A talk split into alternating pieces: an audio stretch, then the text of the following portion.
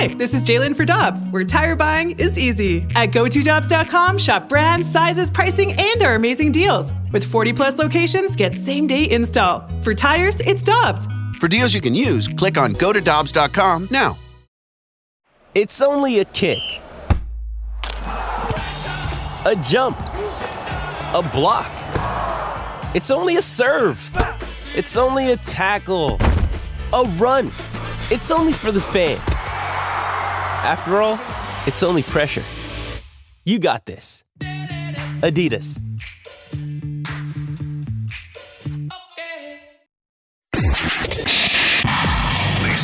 The Opening Drive podcast on 101 ESPN. Presented by Dobbs Tire and Auto Centers.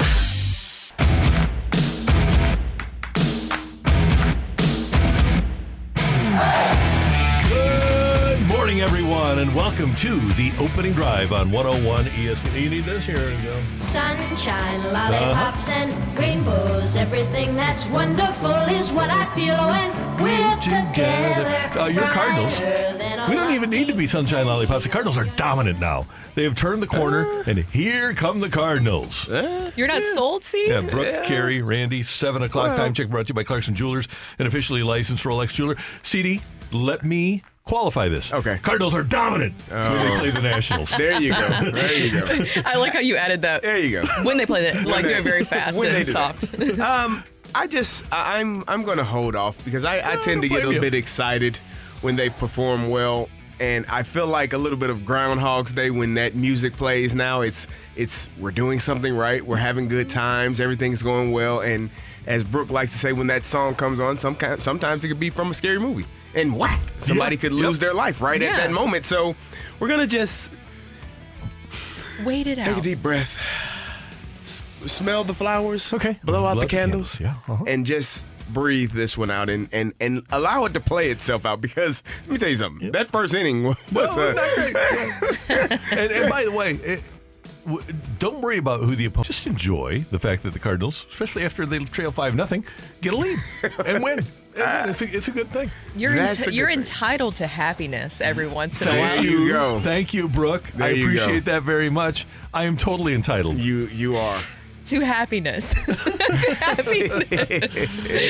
the Nationals.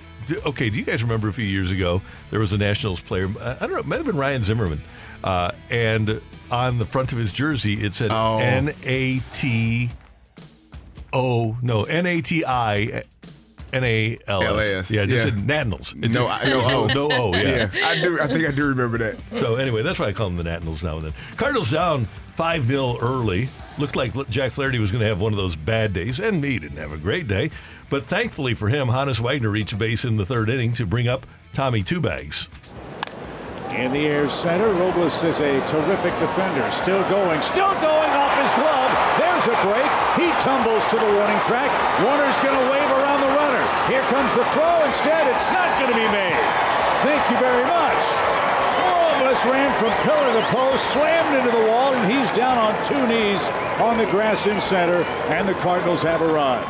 Chip Carey, the call on Bally Sports. It'd be a story if you were down on three knees. No, yeah, it would be. Oh, my God. Anyways. I just made myself laugh. Yeah. So anyway, Tommy Twobags becomes Tommy Threebags, and Paul Goldschmidt, the National League's reigning MVP, stepped in. Smoked into center field. There's a run-scoring hit.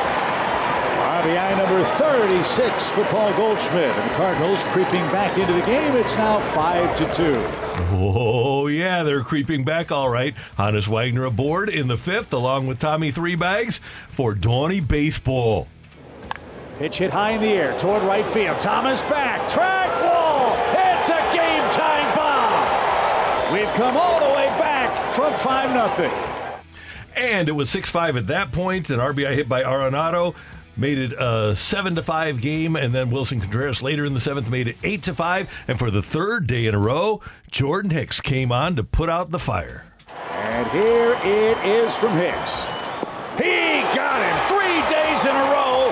Jordan Hicks seals the deal for the Cardinals, who complete an amazing 8-6 comeback win. Donnie Baseball with that home run, 1 for 4 with 3 runs batted in. Goldie 2 for 5 with a couple of RBIs. Nolan Arenado with another hit, another RBI for the Cardinals. Contreras with another hit, another RBI. J-Dub goes 2 for 4. And the big story here is that Oli Marmol, maybe out of necessity, kept Jack Flaherty in the game after a bad start in the first couple of innings. But Flaherty winds up allowing 10 hits and 6 1/3, 6 runs. He struck out 5 and only walked 1. And amazingly, in allowing that many runs and striking out 6, only threw 99 pitches. Yeah, that was an outing that was a lot better than the numbers indicated. And you have to give credit to him for perseverance and just battling through that as well. And maybe it was more of just they needed him to do that. And he needed that as well, just that ability to come back. He also came in the game leading the majors in walks with 43, but he issued only his only free pass in the 7th inning. So that's another encouraging takeaway, and I'm sure we'll get texts and they're like, oh, that was awful. That was a terrible outing by Jack Flaherty. Either way, they were able to come back in this game, and Jack Flaherty was able to come back in this game as well, too. It was a terrible start. As I said, that getting out to 5-0 deficit was you just felt like, oh, okay, this is where we are. But again, to his credit, he was able to continue to battle in there, stay in there, and fight through it. And his team came through and helped him out. Brendan Donovan hitting that home run to tie the game up. You felt like it was a new game at that point. So good job by him, and great job by Jordan Hicks. I mean, here's a young man that we talked about earlier in the year. There is no way he's going to get in any of those high leverage moments. 3 days in a row, still hitting 104 miles an hour on the radar. He is and asked Oli for the ball. Said, "I want it again today." So, you got to tip your cap to him for Randy to be 26 again. I'd give a lot. Yeah, because when you're 26 and you can trot out there for 3 days in a row and still do what you're able to do. It's fun to watch this young man play baseball. And we do need to qualify this by pointing out that the Nationals do have the absolute worst record in the National League. But a win is a win. Track is a win. Yeah, they don't use strength of schedule when determining postseason teams in baseball, right? So, Jordan Hicks, how do you prepare for pitching 3 days in a row like Bruce Sutter used to do? I'm just making sure with the training staff, making sure we got our work in after both games, back to back, and then I'm just preparing the right way, going long toss, and just having good communication with managers and pitching coaches. Should point out that Bruce Sutter was throwing 87 and Hicks is throwing 104. So it's a little bit different to throw 3 days in a row. Yeah. I would guess he's not available today. I would assume so. I would hope that they don't need him today. Mm-hmm. Let's say that. Let's say that we don't have to have a save situation. Yeah. Let's just hope that that's not the case today. Mackenzie Gore, who came over in the Soto trade, 3 and 5 with the 3.74 going for Washington, and Jordan Montgomery 3 and 7 with the 3.91 going for the Cardinals in the 6:00 game at Washington. Yeah, you just got to play the Nationals a lot. Yeah, can we change the schedule to that? Yeah. Can we just change the schedule to that? And look, I want to be positive this morning. I told you guys yesterday, good. I want to be optimistic. I realize that they are facing right now, and I'm already getting some texts in from the 636. Sorry, Brooke, but if the Cards only score 5, we'd be talking about how bad of a start it was for Flaherty. That's how you can tell it's a bad start. Well, but they came back, and they won. The bottom line is they did win the game. That's all that matters. The Reds won their game, too. Joey Votto returned with a game-winning hit. He hadn't played in almost a year, 10 months, and the Reds beat the Rockies 5-4, and all of a sudden the Reds have won 9 in a row, and they are in first place in the division now. Pittsburgh losing to the Cubs 8-0, clean sheet for the Cubbies. And the Milwaukee Brewers, you never know what you're going to get out of the Brewers. They lost to the Diamondbacks 9-1. And by the way, the Diamondbacks are another team to look out for in the National League. A lot of young teams that we don't know an awful lot about are succeeding at a high level in this league. Yeah, that's the Reds right now, too, the way that they are just rising behind De La Cruz. Yeah. It's been very, very interesting to watch. Yeah, they're impressive. They're pretty good. And the Cardinals will go to London, obviously, and I would hope that they will not have too much jet lag when they come back because they have to play Houston and the Yankees. And Houston is really, really struggling, but they're a really good team. So by the time they get to town next week, they'll probably be rolling again. Cardinals have 30 wins. We are in the 30 mark. We got out of the 20s, got into the 30s, and we are we're only 8 games back, Randy. Brooke. Only 8. Yep. No. Get within five at the All-Star break and you got something. Now I'm pulling you over to the optimistic side. There we go. I'm pulling you over. I'm with you. We're 8 games back. Look at, Eeyore has comments for us. Here comes his dark cloud. Come on. They're going to win 72 games. What are you talking about? Well, then I guess the Reds only need to win 71. So the Cardinals are going to win 72? Yeah, I'm being slightly optimistic. They're on a roll. By the way, Skip Schumacher's Miami Marlins, if the playoffs started today, would be in the playoffs. And Luis Arraez, who the Twins, and it's not Arraez, Max Kellerman, it's Arraez. It is Arraez. He had 5 hits last night, went 5 for 5. And here on June 20th, Luis Arraez, who led the American League in hitting last year, is hitting over 400. That's amazing. Oh, can he stay there for the entire season? That's a tough task. He's gonna have to have some games where he's walking a lot, and because you're not gonna go 3 for 4 or 2 for 4 every day. You're gonna have some games, and you're gonna have some 0 for 4s. So he's hitting exactly 400. Here's the thing: when Pete Rose was flirting with the record back in the 70s, or more recently when Tony Gwynn, when the strike hit was hitting 394, there were amphetamines allowed. And we would get into August and September, and players that should be gassed were not. And now that baseball tests for amphetamines, you don't have that inherent advantage that those guys had of being able to go out and feel so fresh every single day. Mm-hmm. There's no way a guy's ever hitting 400 again. No chance.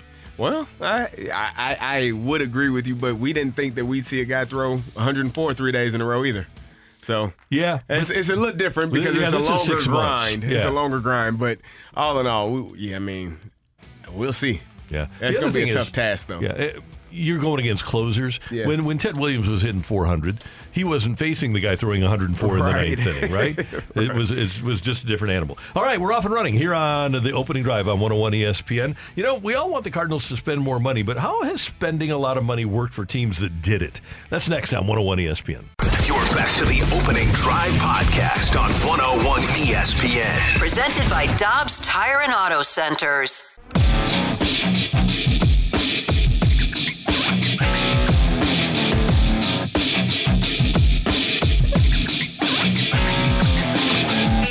Much consternation over the fact that the Cardinals don't spend a lot of money, and that if they would have spent money last offseason, that they would have been a contender, been much better right now than they are. I believe it's instructive to look at history and try to find that team that signed a free agent for a particular year as the last piece of the puzzle and then won with said player. Like last year, the Mets signed Max Scherzer, did not lead to them getting to or winning the World Series. This year, the Mets have signed Justin Verlander. That's still open to question. The Rangers have signed Jacob deGrom. They may go a long way, but it's not going to be because Jacob deGrom is part of it. He is undergoing Tommy John surgery. The Yankees still haven't been to a World Series with free agent signee Garrett Cole. The Twins have not been to a World Series with free agent signee Carlos Correa. I'm running down the highest average annual value free agents that have been signed. Anthony Rendon, Angels, has not helped them even make the playoffs. Trevor Bauer with the Dodgers certainly didn't help them make it to the World Series, and I would say was a disgrace to the Dodgers. Pretty bad. I think that's pretty fair. When Zach Greinke signed with Arizona, certainly did not help them make it to a World Series. There are very few. Well, it's almost impossible to find a free agent that has helped a team the year he signed with them.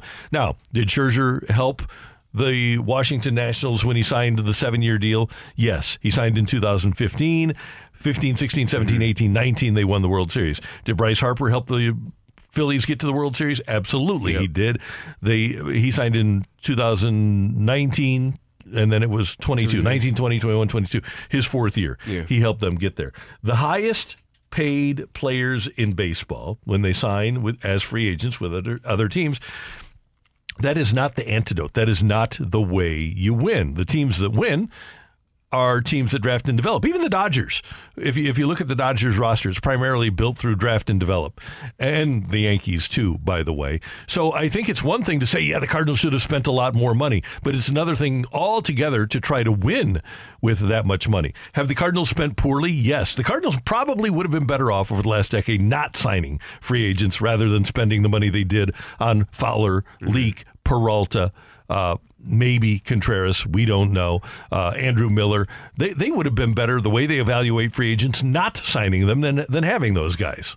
Yeah, we were talking about this yesterday, just trying to figure out, because Cardinal fans are steadfast in their belief that you need to you need to spend big money in the offseason. That you need to go get one of those guys. And I asked you, Randy, I said, when's the last time one of those big money names won a World Series within the year or following year after signing one of those contracts? And who did you go back to? I think it was somebody was number 93 or something. Let me go. It was back. A while. It was. But normally, it was a long time. It takes 2, 3, 4 years. Mm-hmm. I think about A-Rod when he signed with the Yankees. They didn't win right away. It took a few years for them. And that was a trade. And that was a trade. So you have those big money contracts where you want people to go out and spend a lot of money, but the best way to develop a team is through your farm system, is developing the guys as they're coming up in the ranks and being able to know what guys do well and what they don't do well, so that way you can build your team. And when you go out and just get a guy and spend a lot of money on him, it's not a guarantee that you're going to win a World Series that following year. And I believe you have to go back to 2009 with CeCe Sabathia and Mark Teixeira with the Yankees. Yeah. And somebody pointed out on the text line, too, you could look at the Rangers, but as you already mentioned there, Jacob deGrom is a big chunk of that $300 million that they've spent this past offseason to kind of retool their pitching staff and their team in general. Jacob deGrom, a huge part of that. That obviously has not worked out. The big question I have now, and we were talking about this during the break, is are the Rays the new model of what teams will be looking for? And do people think this is good or bad for baseball? Because I was able to look it up. Going into the season, the Rays had a payroll of about $307 million over the past 5 years, a lower figure than all but 4 teams. And it's working out for them. Brooke, do you have the rundown there of all the teams? Do you have the team-by-team payrolls, the rankings? I think Spotrac has that if we just look it up. For this year? Yeah. Okay. Let me get it I think it's really interesting to look specifically at the Rays, who are clearly the smartest organization in baseball. I had it yesterday. I thought they were like 27, 26. Yeah, I think they're the fourth lowest. Yeah. But if we look at the top teams now, Texas made big expenditures during the offseason. Probably the biggest one was signing their manager, Bruce Bochy. They're the number 2 team in the American League. The Orioles are the number 3 team in the American League. If I'm not mistaken, they're number in the bottom 5 in payroll in all of Major League Baseball. Orioles are 29. 29. There you go. And then you have the Angels, who have spent a lot of money and finally are starting to see some return on their investment. This all started for the Angels in 2012, and finally they're starting to see return on investment, and then the Yankees and the Astros. In the National League, team with the best record is the Atlanta Braves, who, when they lost Freddie Freeman, made the trade for Matt Olson. But if you look at the Braves lineup and look at the Braves pitching, that's not a team that was built on free agency. That was a team that was built on draft and develop and then signing their own guys. Signing them early. Yep. Making sure that they kept the guys in before they got to that big number. Second best record in the National League, Arizona Diamondbacks. Yeah. Bottom 10 in payroll? Arizona is number 21. 21, yeah. Number 3, Miami Marlins. Third best record in the National League. 22. Number 4, San Francisco Giants.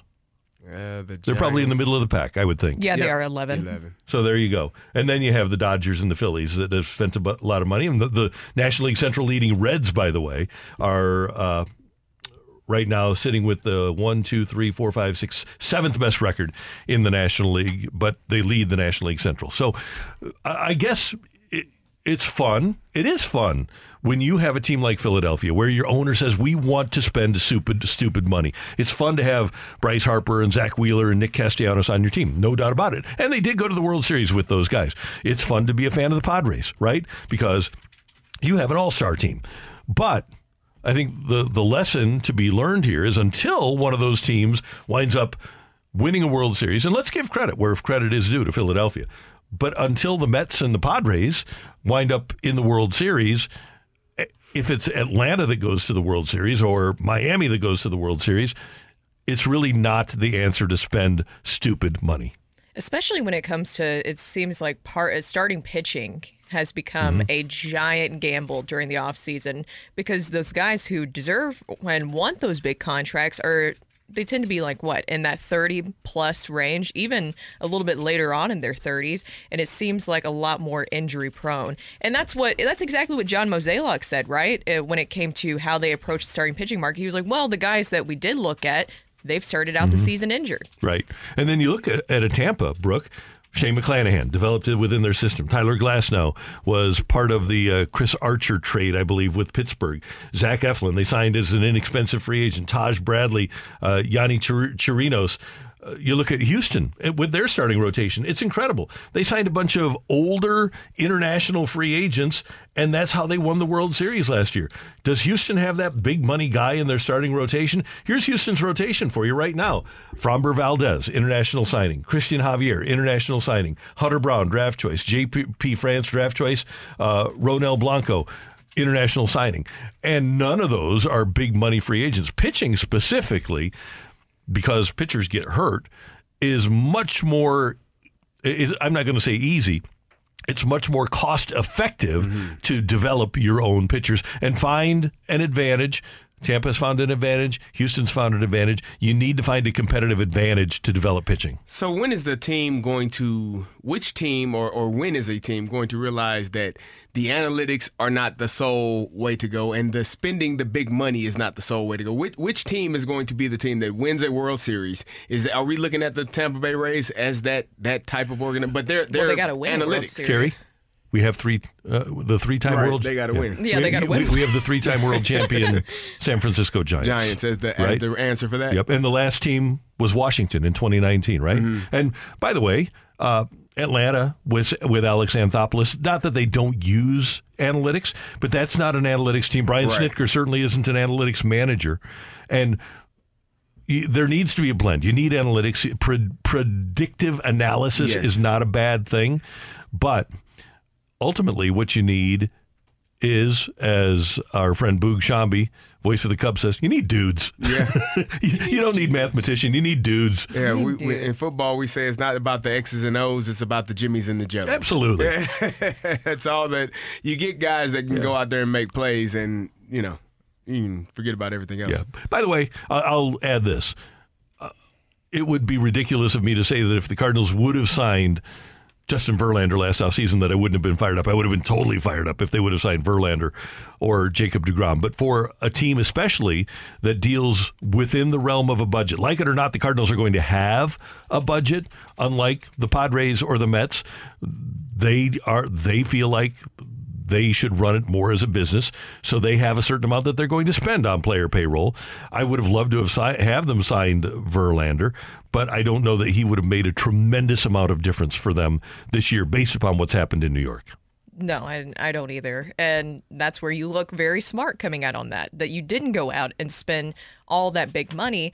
I do think, and somebody pointed out on the text line as well, is sometimes people do just want to see that you're addressing kind of known deficiencies going into a season when it comes to your roster construction. They did that. They went out and paid $87.5 million for a catcher.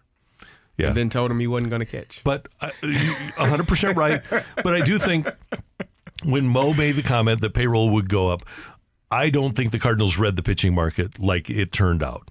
I don't think that they envisioned Rodon getting $137 million or Verlander getting $43 million a year, or even the lower level guys. Like the deal that Eovaldi got is, and it was late in the process, but it's still based upon his recent history and his injuries. He's a nice pitcher for the Rangers, but I don't think that would have been a prudent signing if the Cardinals would have done it. The Rangers have a lot more money to spend than the Cardinals do. And so even that one, would have liked to have had him. I'm not saying I wouldn't have, but he got $34 million over 2 years from the Rangers. And I don't think the Cardinals at that point for that particular pitcher, clearly they weren't prepared to go there. And I think it's because they didn't read the market. Brooke, Carrie, Randy on 101 ESPN. Coming up, there's a new Cardinals magazine out. We're going to talk about the man on the cover with our buddy Stan McNeil of Cardinals Magazine next on 101 ESPN. The smartest way to do your homework is Heckman Lumber. Warm weather means homework for homeowners. If your homework means a new deck, turn to the deck experts at Hackman Lumber. Browse the largest inventory of decking materials and deck accessories in Missouri at Hackman Lumber Company. Talk with their experts about treated lumber, cedar, TimberTech, Trex, Evergreen, and AZEK to find the best deck for you. Check out endless choices of railings, balusters, and LED deck lighting options. Hackman Lumber Company will not be undersold on in-stock decking materials guaranteed. You can choose to do it yourself with Hackman's expert advice, or they can recommend reputable contractors to do the work for you. Hackman Lumber St. Peter's is your go-to place for a huge selection of quality bedding plants, perennials, and hanging baskets. They also carry topsoil and potting mix for your gardening needs. Come visit all Hackman Lumber showrooms in St. Charles, Pacific, and Troy, Missouri, or online at hackmanstl.com. Hey, it's Kaylee Cuoco for Priceline. Ready to go to your happy place for a happy price? Well, why didn't you say so? Just download the Priceline app right now and save up to 60% on hotels. So whether it's Cousin Kevin's Kazoo Concert in Kansas City, go Kevin, or Becky's Bachelorette Bash in Bermuda, you never have to miss a trip ever again. So download the Priceline app today. Your savings are waiting. Go to your happy place for a happy price.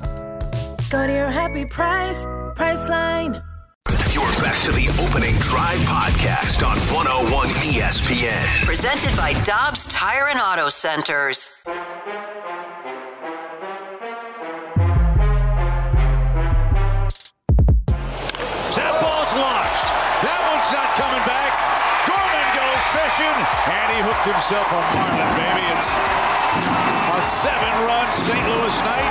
Third 2-run homer for the Cardinals. It's so cool to get a magazine that you can hold in the mail. And I got my new Cardinal magazine a couple of days ago. When people ask me, hey, why do you know all this stuff because of the fight? And I tell them, when I was a kid, my mom subscribed to Sports Illustrated, the Sporting News at that time, St. Louis-based Sporting News, Sport Magazine, Inside Sports, Baseball Digest, Football Digest. And I had all of these great magazines in my hand, which you just can't find anymore. But the Cardinal magazine has such great photos. It's printed on such fantastic paper, and I love getting it every time it comes out. Stan McNeil from Cardinals Magazine joins us now on 101 ESPN, and Nolan Gorman is on the cover of the new Cardinal magazine. Good morning, Stan. How are you doing? I'm doing well, Randy. Thanks for the nice words about the magazine. We work hard on that to give Cardinals fans content that, hopefully they don't see anywhere else. And just the quality of the paper, do you, because you were with the Sporting News when they switched over to the more slick paper, but you remember the same things that I'm talking about. And what you have right now is a rare product, isn't it? Oh, absolutely. We're definitely old school. I mean, you can get us online, but we're definitely focused on the print. And, it's you just like you say, you just don't see that too much anymore. Stan, Tommy Edman is still the Cardinals center fielder as Dylan Carlson recovers from, I believe, elbow soreness. But with Tommy Edman, we've been talking about how well he's done in this new role. With what we saw last night, Donovan in left, Nootbaar in right, and Edman in center field, is that the best defensive alignment right now for the Cardinals, or maybe even in the future? That's a great question. Definitely right now it looks pretty good. I mean, I think the outfield defense was huge yesterday.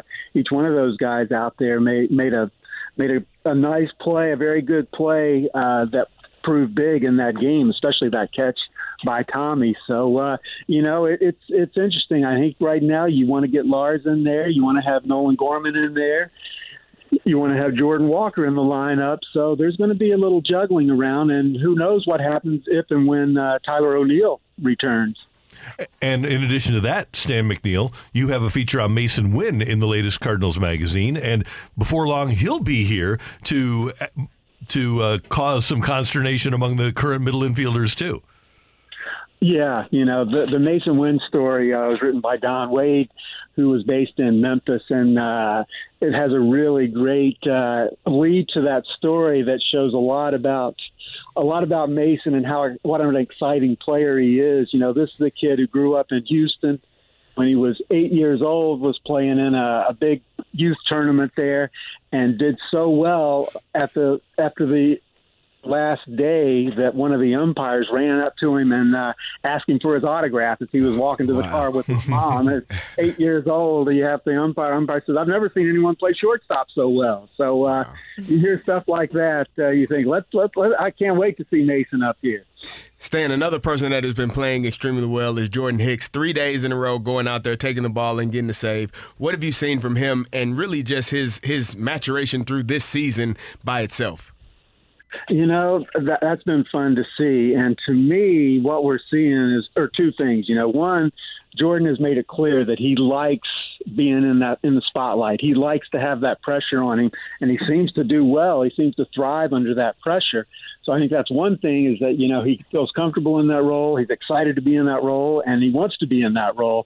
And the other thing is he's just throwing strikes more, you know. I mean, when that guy throws strikes, he's as good as anybody, and he's just had, you know, his issues doing that at times this year. But when he's on like he has been these past few days, man, I wouldn't want to be in the batter's box against him.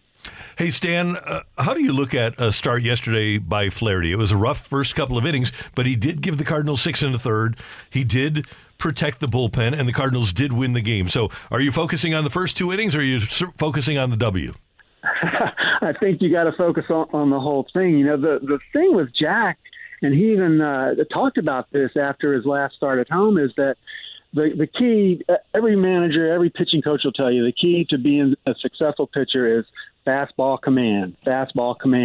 And Jack, after his last home start, was saying that he's just had trouble finding his fastball command all season. And I think we saw that again yesterday, especially early in the game.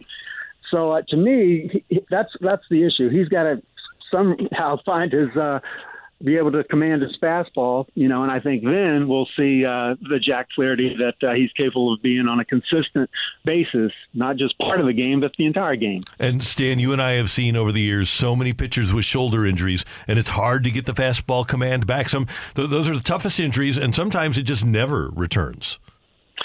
You know, yeah, I mean, we're not going to say that with Jack. He's a young man still, but shoulders are a lot trickier than elbows. That's been well established for a long time. And, you know, the one good thing is Jack does seem to be healthy right now, and it is just a matter of kind of finding it. And if he stays healthy, this guy's such a good athlete, he should be able to do that.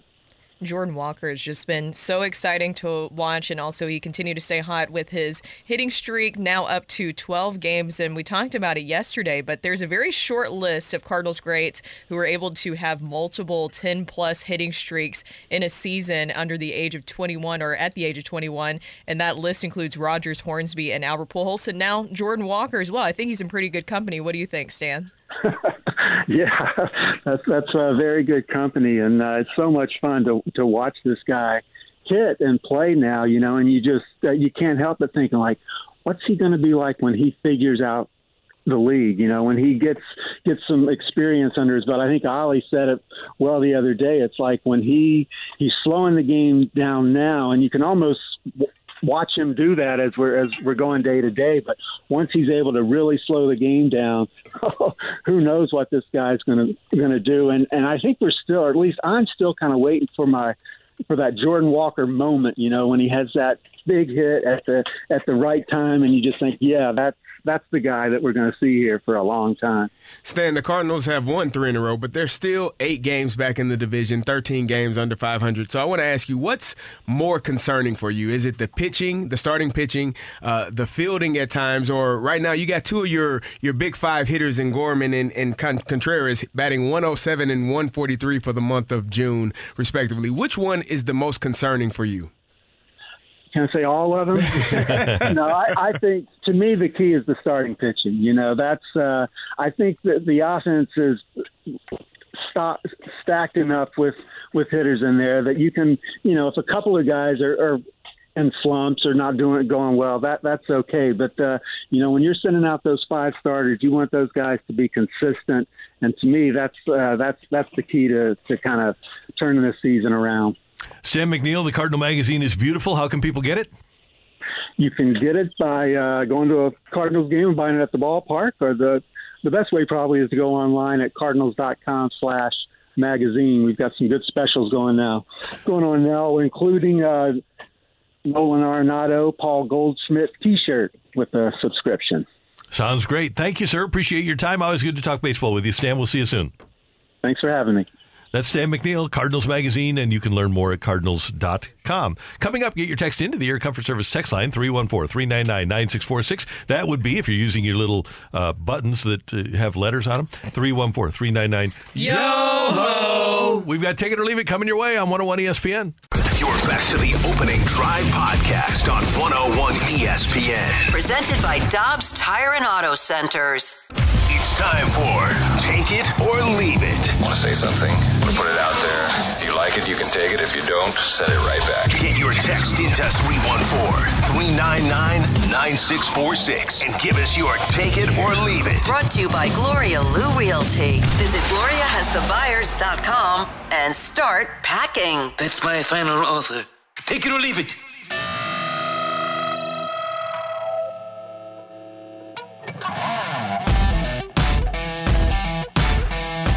Time for Take It or Leave It on 101 ESPN. Get your text in, 314-399-9646, 314-399. Yo-ho!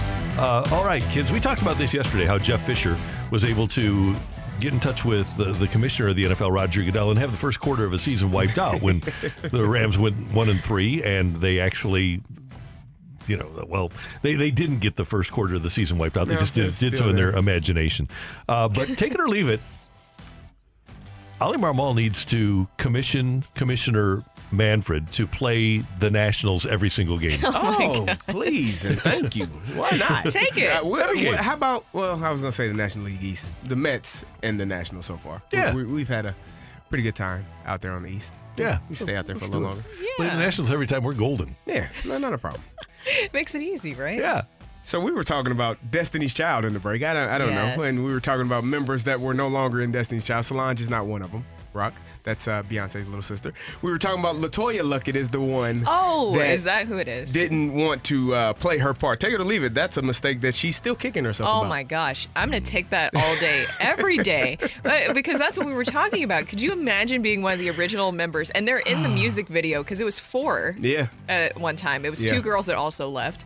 Who was the other one? LaToya Luckett and LaTavia Robertson. Yeah, so they were in the Say My Name music video, and then they got ousted because somebody else wanted to be the Beyonce of the group, and there's only one Beyonce, as we all know. There's a music exec who turned down the Beatles. I was telling you, and he had to live with that. Stay in your lane, please. Yep. I was telling you all about the time I was skating with Destiny's Child when I was a young lad. Take it or leave it. You could have been Mr. Destiny's Child. I could take it. Mr. Roland. One of my friends is still upset with me about that because we were, it's good times. That's fun. A cool story. Yeah, we had fun. I'm college. Jealous. They came to perform at Champaign, and we all went skating afterwards. In front of you, still mad about this event? Well, so what happened was he was tying his skate up, and Michelle was like, who wants to skate? And I was like, oh, well, I will. He's putting his skate on. I had 100% feeling what happened here. He tells his wife, I am the reason that, he's not married to Michelle, his ex-wife. Oh, of course. Ex-wife, sure. That's what it is. They're not together. Told that story once many times. Yeah. Take it or leave it. I'm going to go Cardinals with my angle, guys. Take it or leave it. This is going to be the outfield moving forward, the one that we saw last night for the Cardinals. I'll take that. I'm going to leave it because I still think, as well as Tommy Edman plays in center field, which, he's playing really well, I really think he's going to end up back at second base at some point, and you're going to have Newt, Dylan and Jordan Walker in the outfield, and you're going to have Nolan Gorman, who isn't hitting particularly well. He's got 6 hits in the month of June. Mm-hmm. He's batting 107. Yeah. That's not great for a DH. That's what we call the DS, the designated swinger. Yeah. He's Brooks said he's playing great at second base, so maybe he's not able to do both at once. Defensively, yeah. Uh-huh. He had a great day defensively. He just can't hit and field at the same time. That's what they thought Jordan Walker couldn't do. Yeah, clearly. Yeah. Hmm. Matthew, what do you got on the text line? Worked out for him, didn't it? Take it or leave it. The Cardinals would have to play O'Neal to trade O'Neal, and if they play O'Neal, well, then the Cardinals will think, hey, he's back. No. He's what? He's back. Oh, he's got a He's got a bad back here. How long he's had that? About a week back. Oh, okay. I I thought we were going to get away from it today. Well, I thought today was the day we get away from it. Did you think we were going to get away from it because Nootbaar's back? Well, how long did he have that? About a week back.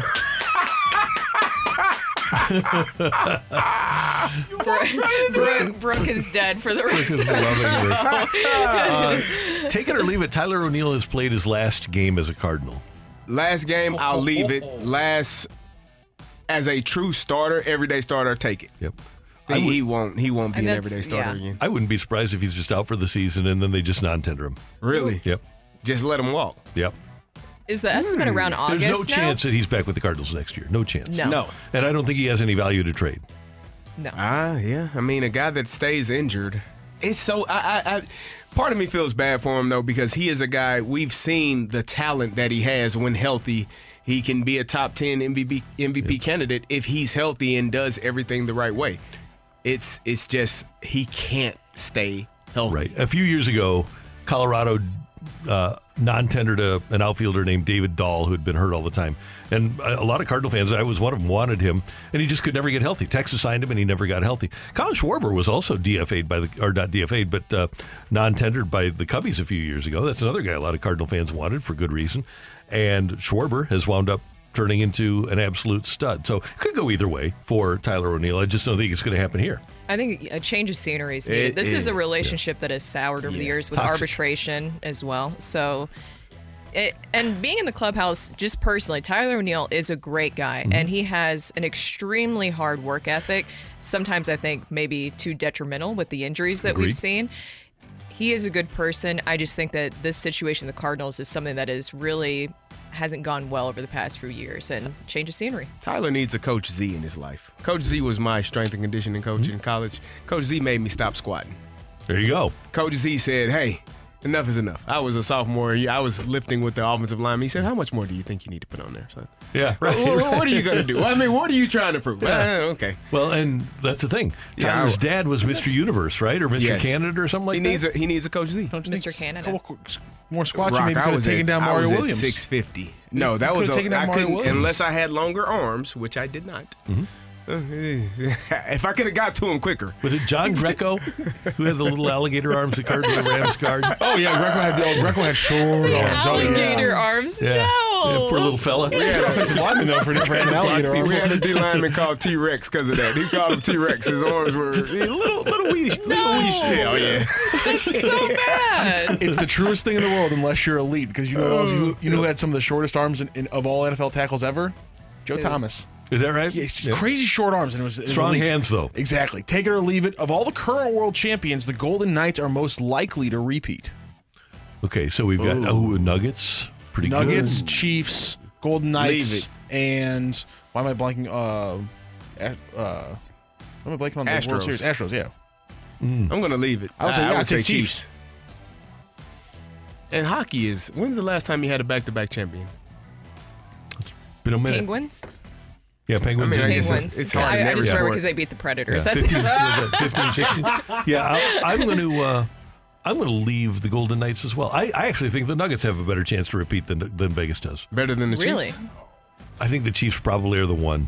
I think the Chiefs have a really good chance. Here's the thing. They have Patrick Mahomes. You always got a chance. Chiefs, Nuggets, Golden Knights, they have some interesting situations, including what they're going to do if they – I don't even think they have the cap space to re-sign Ivan Barbashev. Right. They don't. Yeah. So good point. Take it or leave it. There are lots of fantastic desserts to indulge in, but a great chewy fresh chocolate chip cookie is still the best go-to dessert. I didn't know where the chewy was going for it. Did you send this in, Rock, since you don't send it? I enjoy it. Since fruit is not supposed to be hot. Well, yeah, so, get pie out of here. Okay. So I am actually going to, if given the choice, like if I'm at a buffet and you've got brownies and chocolate chip cookies, love the chocolate chip cookie, but I'm taking a brownie ahead of the chocolate chip cookie.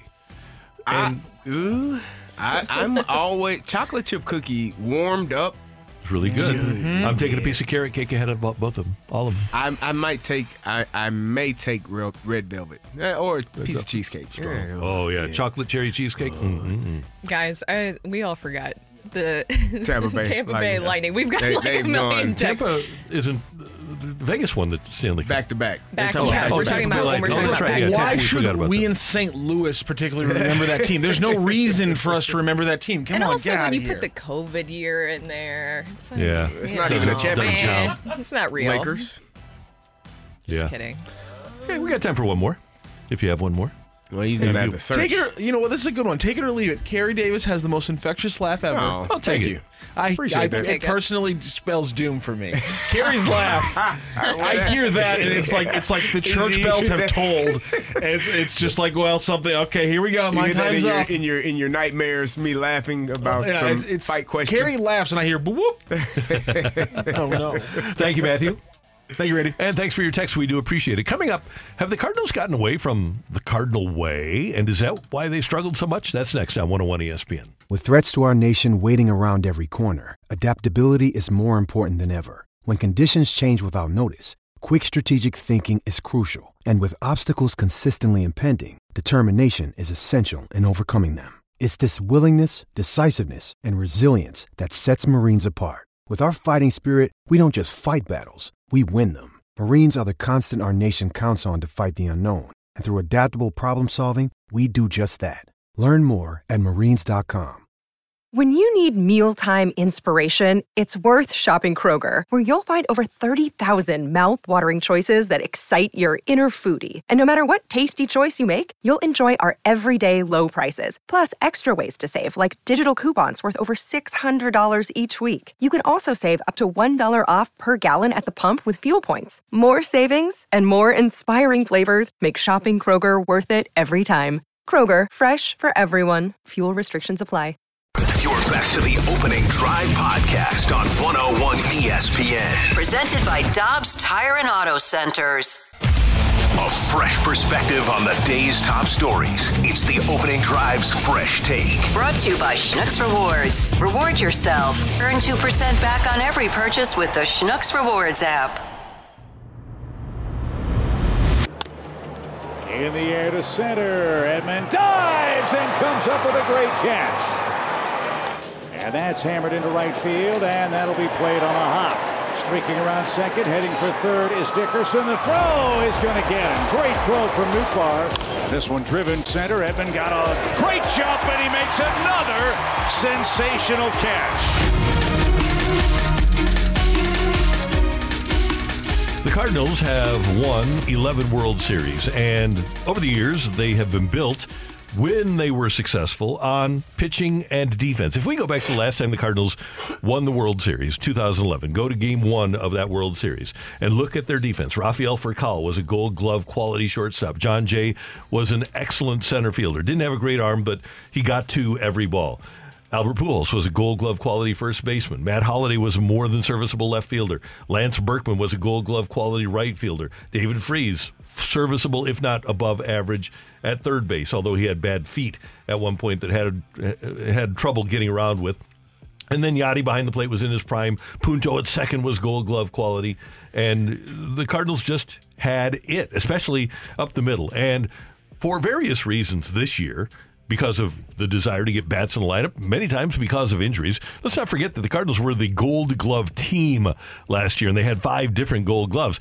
But this year, for whatever reason, they've been forced or have chosen to get away from great defense. And obviously, the pitching has not been what they expected that it would be. I think part of that is that they have a first-year pitching coach. I don't know that Dusty Blake is going to be what Dave Duncan was, or even what Derek Lilliquist was, but they need to get better performance out of the pitchers that they have, which they always did under Dave Duncan, or when Whitey Herzog had Hub Kittle or Mike Rourke as their pitching coach, or even Lilliquist. And the big thing is, and I think Oli Marmol has recognized this, on any given day, the most important thing for this club, especially when they're struggling offensively, is to put his best defensive group on the field, especially up the middle. And he has said that that is a priority. He has said that recently, especially when it comes to the outfield. How much, when we went and talked to the Cardinals when they were in town, and we talked to Oli Marmol, he brought that up specifically about how the outfield, and if you look at it too, they have accounted for a lot of the defensive miscues. And the pitching staff does play a role in this. We've talked about this before too. They're supposed to be a ground ball staff, and they're more of a fly ball staff this year. So you couple that with an outfield that has not been consistent or secure or even defensively great a lot this season, and that adds to a lot of misplays. But that also doesn't excuse some of the stuff that we've seen from even a Nolan Arenado as well, who has at times struggled defensively. It seems like in general these guys, and that's, I think that plays into them pressing, all these other different things adding up, where you have a lot of guys not playing to we know what their potential is defensively at their position. Do you think that there was a not as much of a premium put on it, feeling that the offense would be a juggernaut and you would be able to outscore teams, that maybe you could beat teams in that manner as opposed to not having to pitch in the way that you normally do? They admitted that when they signed Contreras. Yeah, like you're sacrificing a part of the game for a better part, for a different part of the game. And not that I would take the trade back, but they also admitted that when they traded Harrison Bader, because Harrison Bader is elite. When he is playing and healthy, he's one of the three best defensive center fielders in the game. They don't have one of the three best defensive center fielders in the game now. Dylan Carlson is very good, but he's not Harrison Bader. Tommy Edman is very good, but he's not Harrison Bader. When you lose that defense up the middle, and by the way, DeYoung and Edman being in the middle on the infield was elite. Both DeYoung Gold Glove quality, Edman Gold Glove winner. So when you had Yachty and you had DeYoung, and when you had Edman and when you had Bader, that is as good as it gets up the middle. Yeah. And the Cardinals, for, again, various and sundry reasons, haven't been able to do that this year.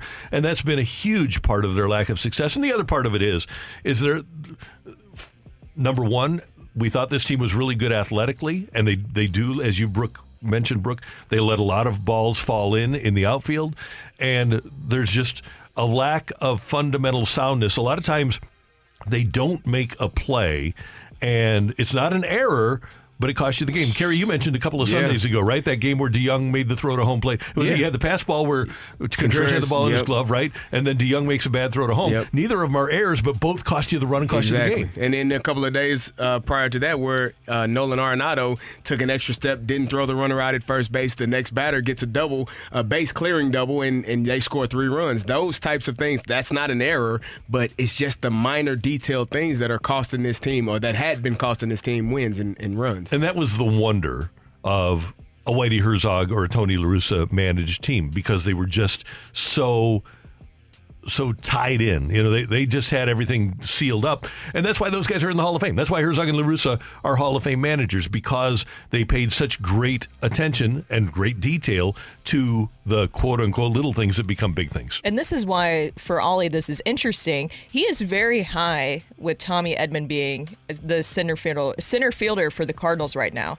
And Tommy Edman has looked great. If you look at that game in particular last night, when we're talking about the outfield and how he's kind of putting these pieces together, in that first inning, Lars Nootbaar, he was able to throw out Corey Dickerson right from right field, and then in the next inning, Brendan Donovan had an assist from left field, and then a batter later, Tommy Edman was able to take a hit away, which helped. Obviously, there was a lot of damage, helped reduce some of that damage as well.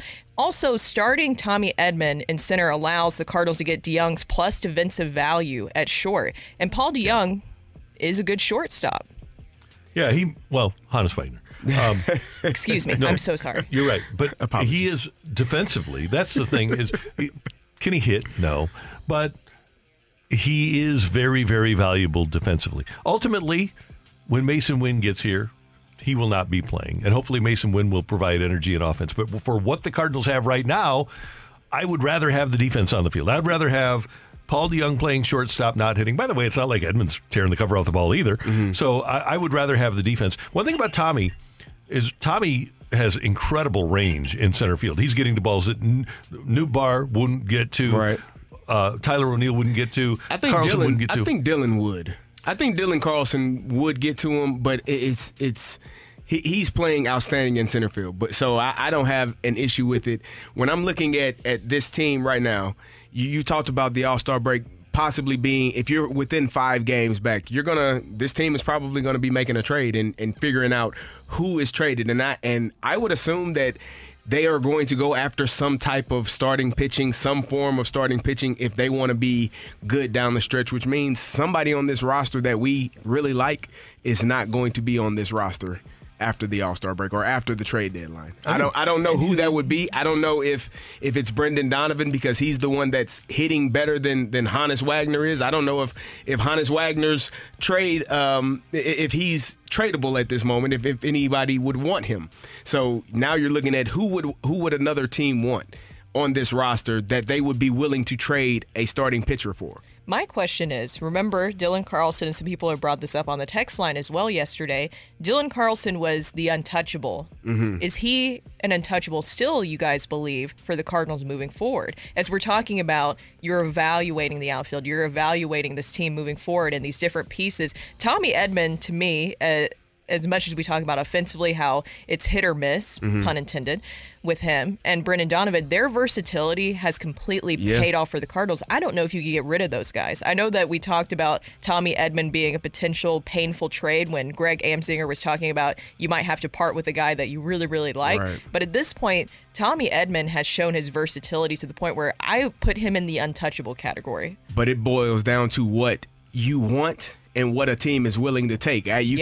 We can't just say, oh, we're going to trade Paul DeJong and whoever. That's not, we get a lot of texts on the text line saying, trade this person, trade that person. Yeah, the other team has to want that person in return mm-hmm. for you to get what you want from them. So it's going to end up being, if this team does get within, 4 to 5 to 6 games of the division lead and they want to make a push in the second half, they're going to have to get rid of someone that we enjoy watching playing baseball for this Cardinals team. And just put yourself, when you think, okay, just trade Tyler O'Neill, put yourself in the shoes of another GM, right? Thank you. Exactly. If you're another GM, you don't want anything to do with that guy. Exactly. Well, so also it's got to hurt. The value of Paul DeJong as well. Is that going to be enough? I think it depends on what shortstop is healthy. And if a shortstop gets hurt, because I thought when the Dodgers, when they lost Gavin Lux, I thought they would be interested. I still think that there's a chance that there's going to be a team that, especially with the DH, that hits enough that a good defensive shortstop will, who, by the way, has a playoff pedigree, I think that will work to the Cardinals' advantage. If you are an opposing team and the Cardinals have on the table Dylan Carlson, Tommy Edman, or Brendan Donovan, I mean, if you're opposing them, those are probably the players that you're looking at that you think you can realistically get, correct?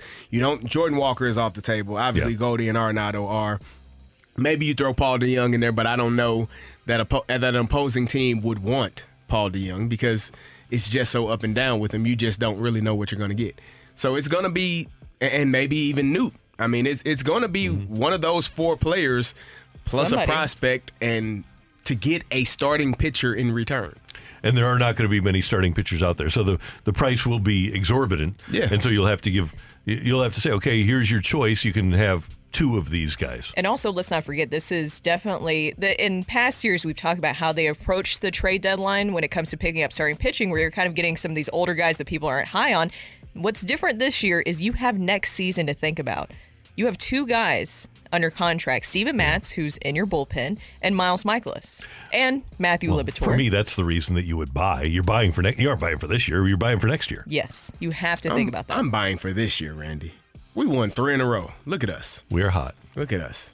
We're on the East Coast. Yeah. Oh, well. Just owning the Nationals. Owning them. Owning the East Coast? Owning the East Coast. Well. There we go. No. Not so much. There's some other teams out there. Okay. All right. A few others. Coming up next on 101 ESPN, we're going to talk to Alexa Datt, our friend from Bally Sports. She will talk some cards with us next on 101 ESPN. You're back to the Opening Drive podcast on 101 ESPN. Presented by Dobbs Tire and Auto Centers.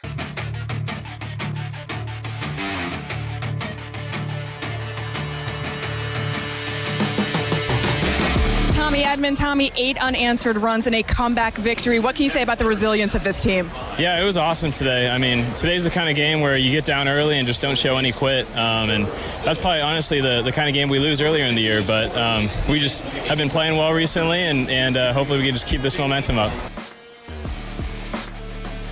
That is Alexa Dat with Tommy Edman. Yesterday, Cards and Nationals again, and you'll be able to see and hear Alexa with Chip Carey and Brad Thompson tonight on Bally Sports with Brooke Grimsley and Carrie Davis. I'm Randy Carricker, and it's great to go to the celebrity line and welcome in our friend Alexa Dat. Good morning, Alexa. How you doing? Good morning, Randy, Carrie, Brooke. How y'all doing? Thanks for having me. Doing wonderful. Good. You're doing great. Alexa, what happened yesterday? We have to start with that. What happened yesterday? Because we were supposed to have you on, but somebody led you in a certain area, huh? Brooke, listen, I just follow Chip Carey blindly because he is the master navigator. So we've started this tradition this year where we go on hot girl walks, and whether it's a group of us or just a couple of us, everyone wakes up around 8 or 8:30 in the morning and just explores the city that we're in. We've done it in Pittsburgh, in Texas, in Cincy. We're doing it in D.C. We're literally on a hot girl walk right now. I'm pausing to talk to you guys, and I really appreciate you guys letting me off the hook yesterday because I didn't know where the hot girl walk was going to lead us. And Chip, obviously, as a former broadcaster for the Braves, knows the NL East very well. I'm from D.C., but I've never worked at National Park before. So Chip's like, oh, we're just going to go on a hot girl walk. We'll go somewhere cool. And I'm thinking, like, you know, going to walk around the monuments, go check things out. We're at the changing of the guard at Arlington National Cemetery, hallowed ground. The sign literally says, please be silent. And I turn to Brad and I'm like, I'm supposed to be on the radio right now. And Brad's like, oh, you're in big trouble. You better get somebody on the phone. You better change that because we did not know we were going to end up there. I mean, it was really beautiful. We went to see JFK's memorial as well, where they have the lit flame. And I'd never seen the changing of the guard before, and I'm from here. I was kind of embarrassed. So the fact that we were able to experience that was pretty cool, but I sincerely apologize for missing my time yesterday. That was very rude of me. No, it's all fine. And that is a very, very beautiful thing to go see, too. And I'm also going to say that you guys need to come up with Hot Girl Walk T-shirts. I think that that's necessary for when you're on the Hot Girl Walk. For Brad and that's for Chip. Yeah, yes. Brad, Chip, and Ricky Hort, I know he joins in as well. We're going to need some Hot Girl Walk T-shirts. But, Alexa, we're going to get into, obviously, right now with the Cardinals, a big win last night. But in our last segment, we were talking about this team defensively. Tommy Edman, still the Cardinals center fielder as Dylan Carlson recovers from elbow soreness, but we've been talking about how well Tommy Edman has done in this new role for him with what we saw last night with Donovan in left field, Nootbaar in right, and Edman as the center fielder. Is this really the best defensive outfield for this group moving forward? Brooke, we asked Oli that last night, and he said basically that there are pieces that they can rotate in there, but that he felt really confident about those guys. And the fact that the outfield defense is solidified right now with a piece that you didn't really expect at the beginning of the season, kind of how this Cardinal season is gone, right?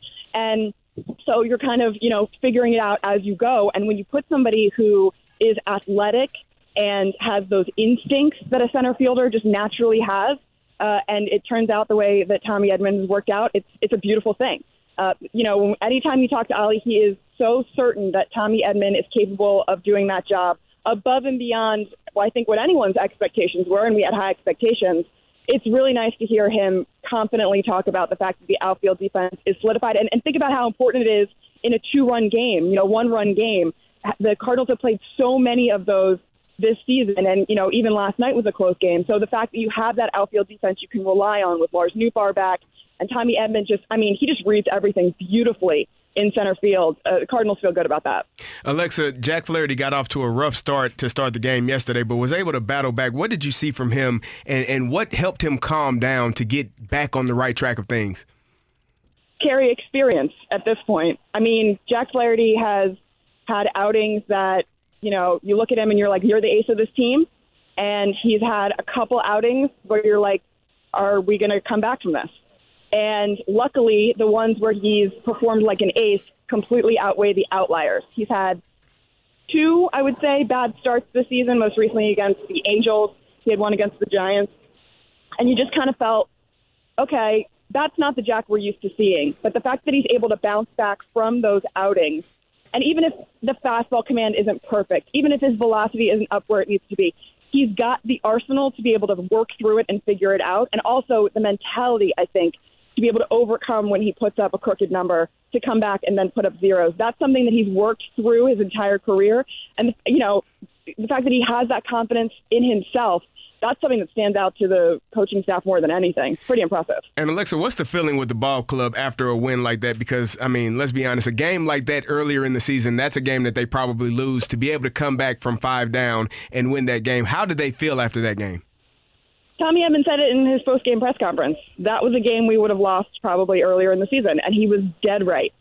That's a situation where something goes wrong, and that, unfortunately, has been the defining factors for the Cardinals so far this year, whether it's, you know, the starter gives up runs early and then they can't come back, or the bullpen, you know, ends up giving it up, or the offense just isn't there. But everything, including the Cardinals' defense, which is obviously a signature of this team, was clicking last night, so they were able to get that victory. It was good to see. And also, you know, you kind of felt like when you looked around the clubhouse, everyone goes, well, yeah, that's Cardinals baseball. It's, you know, expected because they play such a high level.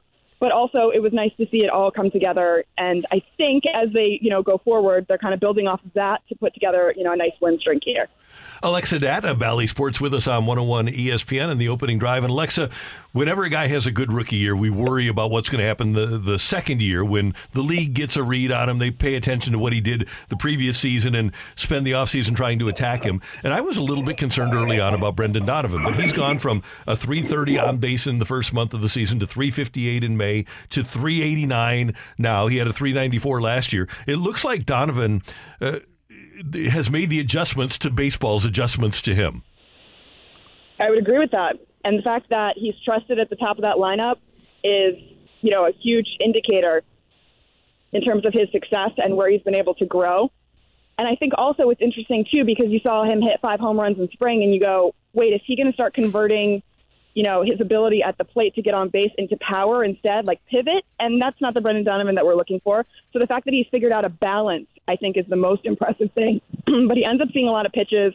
He's very patient in the box. The fact that he's able to calm, you know, his at-bats down and really mentally focus, you know, it's just stuff that's really impressive to this coaching staff, plus the fact that he can play literally anywhere out on the field, got 6 gloves. It's pretty awesome, too. Alexa, how did we go from Jordan Hicks not having a save since 2019 to 3 in a row? Well, you had Ryan Helsley and you had Giovanni Gallegos.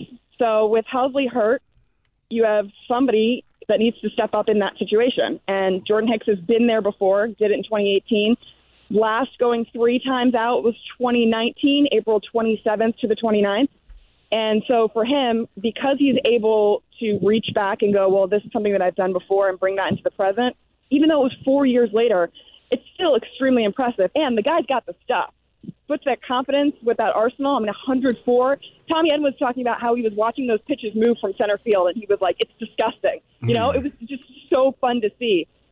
You know, you give the guy the role, and, you know, it's his to lose. And he's taking full advantage of it.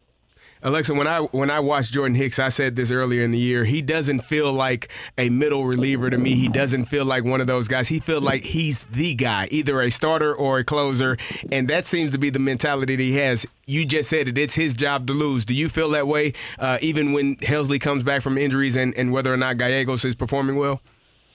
I think it's going to be, you know, based on feel, based on matchup, same thing that they've been doing all season. Nobody has solidified, you know, that role specifically. That's just not the way the Cardinals have played it this year. But the fact that they do have options they feel good about, I mean, that's pretty incredible. And for Jordan Hicks, the fact that, you know, Oli Marmol last night said that's a guy we can go to war with. He's putting a lot of confidence in Hicks, and he's impressed with what he's seen so far. So, you know, Hicks will get the call when it's his time up, and then, you know, we'll see what happens with Giovanni Gallegos, who will also get the call because, you know, he's had some bumps in the road, but he's also had an excellent season. And then when Helsley comes back, I mean, you got a lot of weapons in the back end of the bullpen, and that's really important for this Cardinals team. Finally, Alexa, what do you want to see in D.C. that you haven't seen? You know what? We're about to walk over the Key Bridge and go check out some of the monuments. I grew up here, so I've seen them all a million times. But I thought the changing of the guard yesterday was really impressive. I hadn't seen that in a really, really long time. So that was nice to be able to go on our hot girl walk and explore Arlington. How do Chip and Brad and Ricky feel about the name Hot Girl Walk? Oh, they embrace it fully. Okay. All right. I just pulled up a list of things that we on TikTok. I don't even know how that he accessed TikTok. He pulled up a list of rules that we had to follow on our hot girl walk, and I said, Rick, time to put those away because we don't do rules on this hot girl walk. This is just a hot girl walk. This is what it is. There are no rules. Okay. Well, have a great time. Tell everybody we said hi. We'll be tuned in tonight. Alex, always good to hear your voice. Thank you very much. Thanks, y'all. Have a great day. Appreciate it. That is Alexa Datt from Bally Sports. She and Chip and Brad will have the call tonight on Bally Sports as the Cardinals go for their fourth in a row against the Washington Nationals. Coming up, we've got the fight. We got a fighter? We're good with a fighter. So we've got a fight coming your way on 101 ESPN. Mother's Day is around the corner. Find the perfect gift for the mom in your life with a stunning piece of jewelry from Blue Nile. From timeless pearls to dazzling gemstones, Blue Nile has something she'll adore. Need it fast? Most items can ship overnight. Plus, enjoy guaranteed free shipping and returns. Don't miss our special Mother's Day deals. Save big on the season's most beautiful trends. For a limited time, get up to 50% off by going to BlueNile.com. That's BlueNile.com. Another day is here, and you're ready for it. What to wear? Check. Breakfast, lunch, and dinner? Check. Planning for what's next and how to save for it? That's where Bank of America can help. For your financial to-dos, Bank of America has experts ready to help get you closer to your goals. Get started at one of our local financial centers or 24/7 in our mobile banking app. Find a location near you at bankofamerica.com/talktous. What would you like the power to do? Mobile banking requires downloading the app and is only available for select devices. Message and data rates may apply. Bank of America N.A., member FDIC. You're back to the Opening Drive podcast on 101 ESPN. Presented by Dobbs Tire and Auto Centers. Welcome to the fight. In the red corner, Average Joe. And in the blue corner, the undisputed king of morning drive, please welcome Randy Carricker.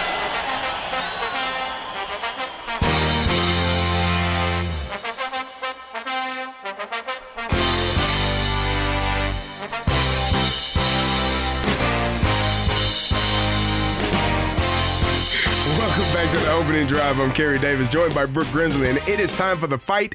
And it's going to be a fight in here between me and Rob. Maybe not. I know who I have my money on. That laugh is never good for me. I know who is going to win. Our fighter today is Mike. Mike, how you doing? I'm doing well. How are you guys? We're doing well. Good. Rock wants me to keep a question the same, and I want it to change. No, but no, we'll no, go no, with no, we'll no, no, do your way. Do your way. Do your way. No, no, we'll do your way. You took the time and effort to come up with these questions every single day. It is a tough task, and so I will concede and allow it to be your way and not say anything about it. You ready, Mike? You ready, Mike? Let's do it. All right, here we go. In the legendary 2003 NBA draft, 4 of the 5 first picks are or will be Hall of Famers. Who was the lowest drafted of the 4? Chris Bosh, Dwayne Wade, or Carmelo Anthony? Carmelo Bosh. Which Hall of Fame quarterback is famously photographed smoking a cigarette with a soda at his feet in a Super Bowl locker room? Daryl LaMonica, Joe Namath, or Len Dawson? Len Dawson. There have been 5 different wide receiver trios to log 1,000 yards in the same season, the last being the 2008 Cardinals. Larry Fitzgerald and Anquan Boldin are the easy answers, but who was the third receiver? Is it Christian Kirk, Bryant Johnson, or Steve Breaston? I'll go with Kirk. In the last 30 seasons, only 2 Cardinals have led the National League in on-base percentage. Albert Pujols and who else? Ray Langford, Mark McGwire, or Jim Edmonds? What on-base percentage? I'll go with McGwire. All right, we will double-check that score, and we will bring in Randy Carricker. How you feeling, Mike? Average. Average. Okay. Well, that's not bad. Yesterday, the guy felt great, and he didn't do too well, so... As Randy does the face that he did yesterday. Randy, so say hello to Mike. Mike, good morning. How you doing? Doing well, Randy. How are you? I'm doing great. Thanks for listening. Thanks for playing. We appreciate it. Yes, sir. All right, Randy, you ready? I'm ready. In the legendary 2003 NBA draft, 4 of the first 5 picks are or will be Hall of Famers. Who was the lowest drafted of the 4? I believe that was Dwayne Wade at 5. It was LeBron, Darko. And then was it Carmelo?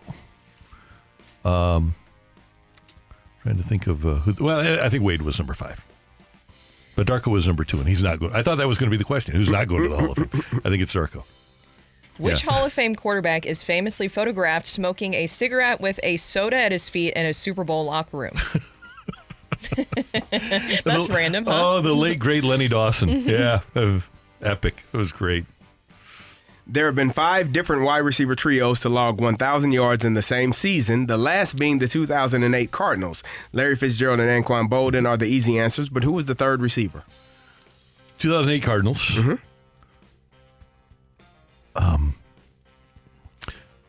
Boldin, Fitzgerald, and I should know this off the top of my head, but I don't, so I'll do the lifeline. Christian Kirk? No. Bryant Johnson or Steve Breston? Bryant Johnson was a first-round choice. I think Breston was number 15, and he, I think on that team, I think he was the other one. I don't think Bryant Johnson was ever very good, although Kurt Warner made everybody a little bit better. But I'm going to go with Steve Breston. In the last 30 seasons, only 2 Cardinals have led the National League in on-base percentage. Albert Pujols and who else? Albert Pujols. So this is since 1980. 93. Okay. Since 93, 2 Cardinals. Albert with plus 400. I don't know that Donovan last year. No. Well, I think Goldie did. Right? We've had so many good hitters, but I'll go with Goldie for fun. This was a close one, a 1-question win in a Tuesday fight. Yeah. We have a winner. Ring that bell. The winner and still champion of the fight, Randy Carricker. The fight is presented by Golf Discount of St. Louis. With the most experienced club fitters in town. Why shop anywhere else? Just win, baby. Mike, Randy got you by just 1. He beat you 3-2 in today's fight. Like I said, average. Hey, it's better than average in baseball. It's all you got to think about. In that legendary 2003 NBA draft, 4 of the first 5 picks are or will be Hall of Famers. Randy rattled them off 100% correctly. LeBron James, Darko Milicic, Carmelo Anthony, Chris Bosh, and then Dwayne Wade, the lowest drafted of those 4. Which Hall of Fame quarterback is famously photographed smoking a cigarette with a soda at his feet in the Super Bowl locker room? Well, I mean, Len Dawson had to work off a loss there to the Green Bay Packers in Super Bowl 1. So, of course, it is Len Dawson of the Kansas City Chiefs. 5 different wide receiver trios to log 1,000 yards in the same season, the last being the 2008 Cardinals. Anquan Boldin, Larry Fitzgerald, and with 1,006 yards, Michigan's own Steve Breston was, in fact, the third wide receiver. Randy, off the top of your head, do you know the first team to ever have 3 1,000-yard wide receivers in the same season? Or not wide receivers, it's just pass catchers with 1,000 yards. I'll go with the Air Coryell Chargers. You're 100% correct. Kellen Winslow, John Jefferson, and Charlie Joyner. In the last 30 seasons, only 2 Cardinals have led the NL in OBP. Albert Pujols and Mark McGwire in 1998 with those walks. Big Mac led the NL in OBP. So a 3-2 win for Randy Carricker in today's fight. Mike, thank you so much for joining the fight and joining the show today. Good job, Mike. Guys. Thanks, Mike. I wanted to change Christian Kirk to Edgerrin James. I got him. You got the listener. I got him. You would have maybe. I wanted to change the. Would that have been tougher on you than Christian Kirk? Well, Kirk wasn't even there. He wasn't there. Yeah. Clearly. No, I would have because Kirk wasn't throwing to Edge. Edge was running it, but he wasn't catching it. I figured that would be tougher than Christian Kirk for you. And Mr. Matthew Rocchio. I didn't think he was going to take the options. He was going to take the options on that one. So that was a false flag for the listener. Tell everyone how thrilled you were when Mike got Christian Kirk. I was extremely happy. I was extreme because Carrie was like, "No, don't use that one," and I'm like, "No, recency bias. I think I might be able to get him on this one." And I got him. Sorry, Mike. I got you though. There you go. Good job, Rock. It was. Thank you. By the way, Mark McGwire on our Channel 2 show, we're going to. Repurpose our opening day interview with Big Mac because it's 25 years since he hit the 70 home runs, and wow, that's ridiculous. Isn't it crazy? That's unfortunate. And he getting old. He talks during the interview about how he walked so much because he said, when you only see one strike in at bat, if you see that, you really have to take advantage of it. And so he walked 162 times. He walked a time a game and had an OBP of 470. Unreal. He was something. So, and he's fun in talking about that and reminiscing about that 70 home run season. It is the opening drive on 101 ESPN. Coming up, our Birdwatch. Cardinals have won 3 in a row. You know, we need to get the it has happened. We'll get that ready for you next on 101 ESPN. You're back to the Opening Drive podcast on 101 ESPN. Presented by Dobbs Tire and Auto Centers.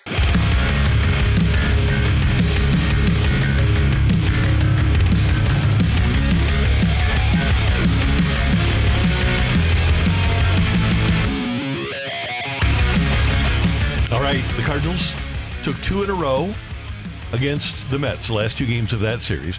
And it was very, very interesting as the 101 ESPN microphones found their way into the Citi Field clubhouse of the Cardinals after the game on Sunday. And this was Oli Marmol. We won a game yesterday. We win one today, that's 2 in a row. We win one tomorrow, that's called a winning streak. It has happened before. No. And lo and behold, it has happened. Oli sounded a little gruff. He did. I've probably been talking a lot. It's a rough season, Terry. It wears on you. Still the smoke in New York still kind of in his lungs. Okay, that makes sense. He also has started chain smoking with all the stress. You know. So I'm just very impressed by Oli, you know, because he's got the team, you know, he's just standing in that clubhouse just saying, hey, we can win. There you go. That's all you need sometimes. I would love to see a chain smoker manager just in the middle of the season. Just wouldn't that be fun? ripping haters. Let's be honest. What do the Cardinals need right now? They need somebody who's good at hitting fungos. And who's the best chain-smoking fungo hitter in baseball history? Mr. Ron Washington, ladies and gentlemen. Bring him on in. Let's go. There you go. Yep. All right. Time for Birdwatch. They won yesterday. It's a watch. Yeah. It's not droppings. So, Brooke, what do you got? My Birdwatch... Oh, I thought you were going to do another bird. Okay. My bird watch is Nolan Gorman, guys. I don't want to be a Debbie Downer, but it has not been going so well with Nolan Gorman lately, especially after starting the year so strong offensively. He's definitely dropped off.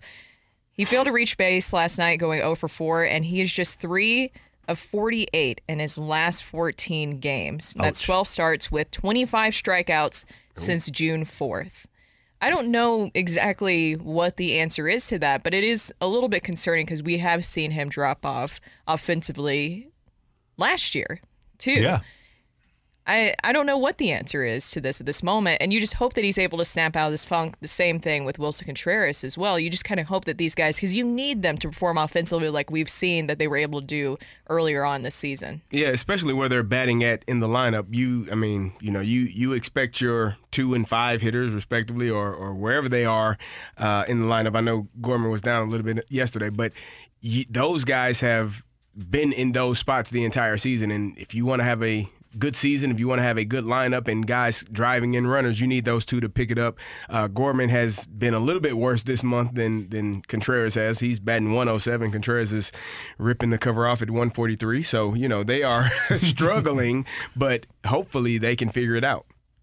Yeah, and I think, well, based on his offseason, and it's kind of like what we talked about with Alexa with Brendan Donovan, you have to adjust to their adjustments. Mm-hmm. That's a big thing for him. And if he can do that, then that's why he'll be great if he winds up being great. But we've talked about it, and most times hitters have a month where they really struggle, right? Yep. You just hope it's not towards the end of the year. Normally it's at the beginning or in the middle at some point. Maybe Gorman is just having one of those months right now. And I don't want to minimize it. We kind of threw it out there just as like a side thing. Like, oh, yeah, but he's still playing good defense. No, that's a huge factor. Well, yeah. The fact that his offense isn't trickling over to him maybe, you know, being in his head too much while playing the field, that's huge. I mean, I'll never forget Greg Amsinger last year when we asked him about Nolan Gorman. He goes, here's the way you're always going to say about Nolan Gorman's defense. Man, he can hit the ball. So it's great that when he's not hitting the ball, the defense is still actually present. Doing well. Yep. My bird watch is Jordan Hicks. We talked about him earlier with Alexa. We've spoken about how well he's done. Just the professionalism that he's shown to be able to battle through, Jack Flaherty showed that yesterday in the game, but what Jordan Hicks has done this entire season, he struggled to start the season off, and it didn't look great. And there were calls for him to be DFA'd, even though he has no options to be DFA'd. There was no room for him to actually get in games unless the Cardinals were up by a lot or probably down by a lot. And the fact that he's now saved 3 games in a row, his first 3 saves since 2019. His last 4 outings, he has not walked a batter. And for me, that's the most important stat that Jordan Hicks has. When he doesn't allow runners to get on, you're going to see a dominant performance from him. When he doesn't walk that first batter, he's not worried about being so perfect and being so fine in the strike zone.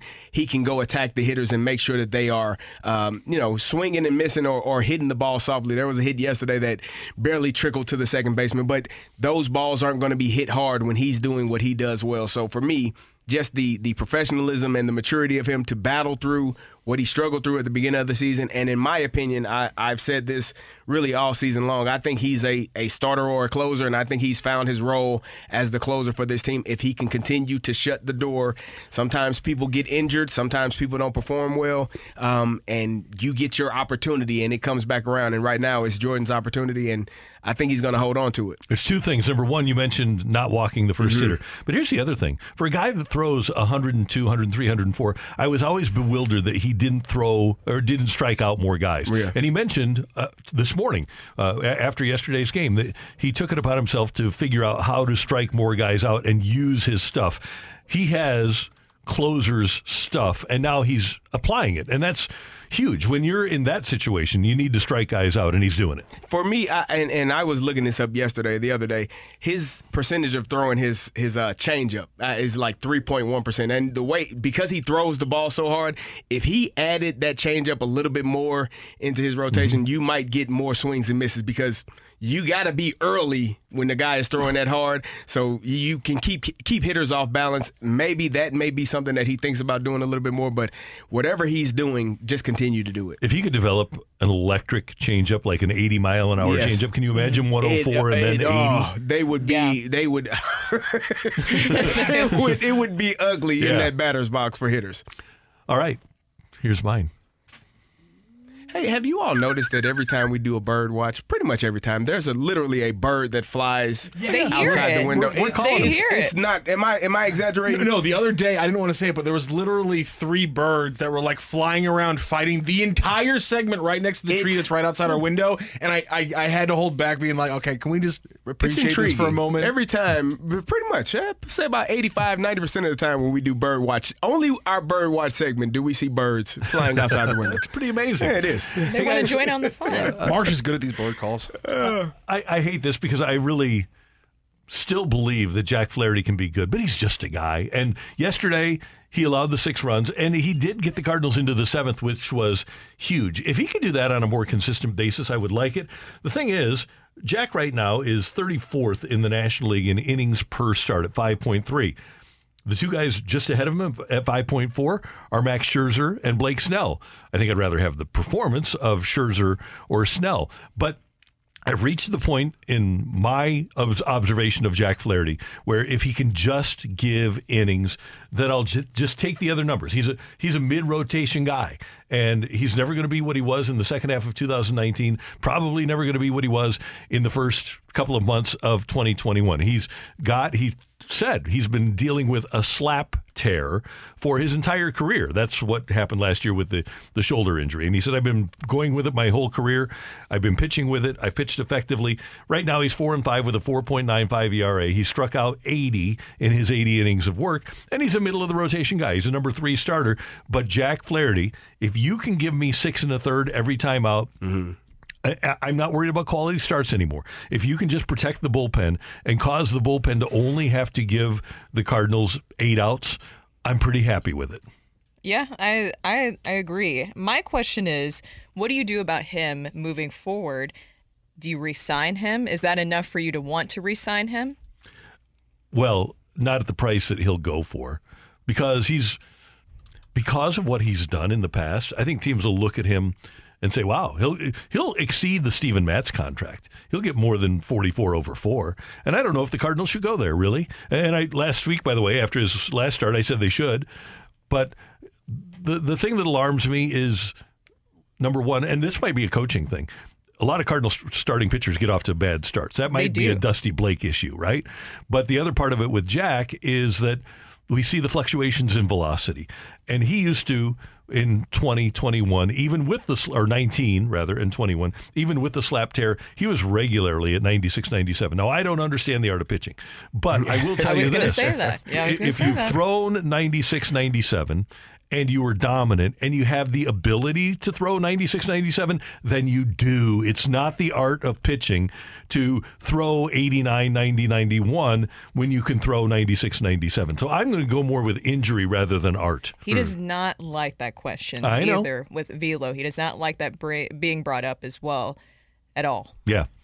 But I still like him as a pitcher. I just don't think that he's that number one that I thought he was going to be, and it's kind of sad. And it seems like that's another thing that they looked at when they were approaching the starting pitching market this offseason, is that they really put their eggs in the basket of Jack Flaherty being a top of the rotation guy. Well, Zalek said he was more confident about him than ever.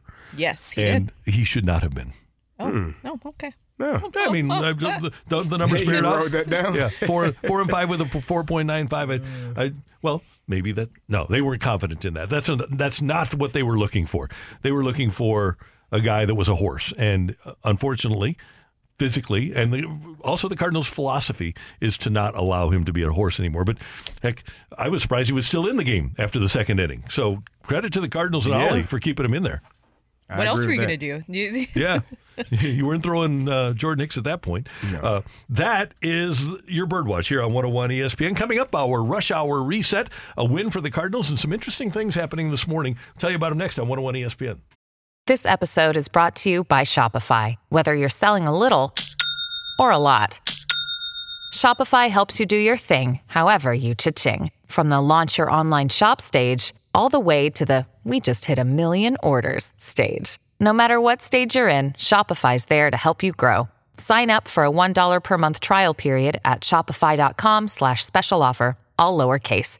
That's shopify.com/special offer. You're back to the Opening Drive podcast on 101 ESPN. Presented by Dobbs Tire and Auto Centers. Find out a lot about a couple different guys, the way that starts. I'm always interested to see how someone responds when things aren't going well. Jack goes out there, gives up 5, and locks it in, starts executing a lot better as the game went on, and gave us a shot. Got him inside corner, perfectly placed.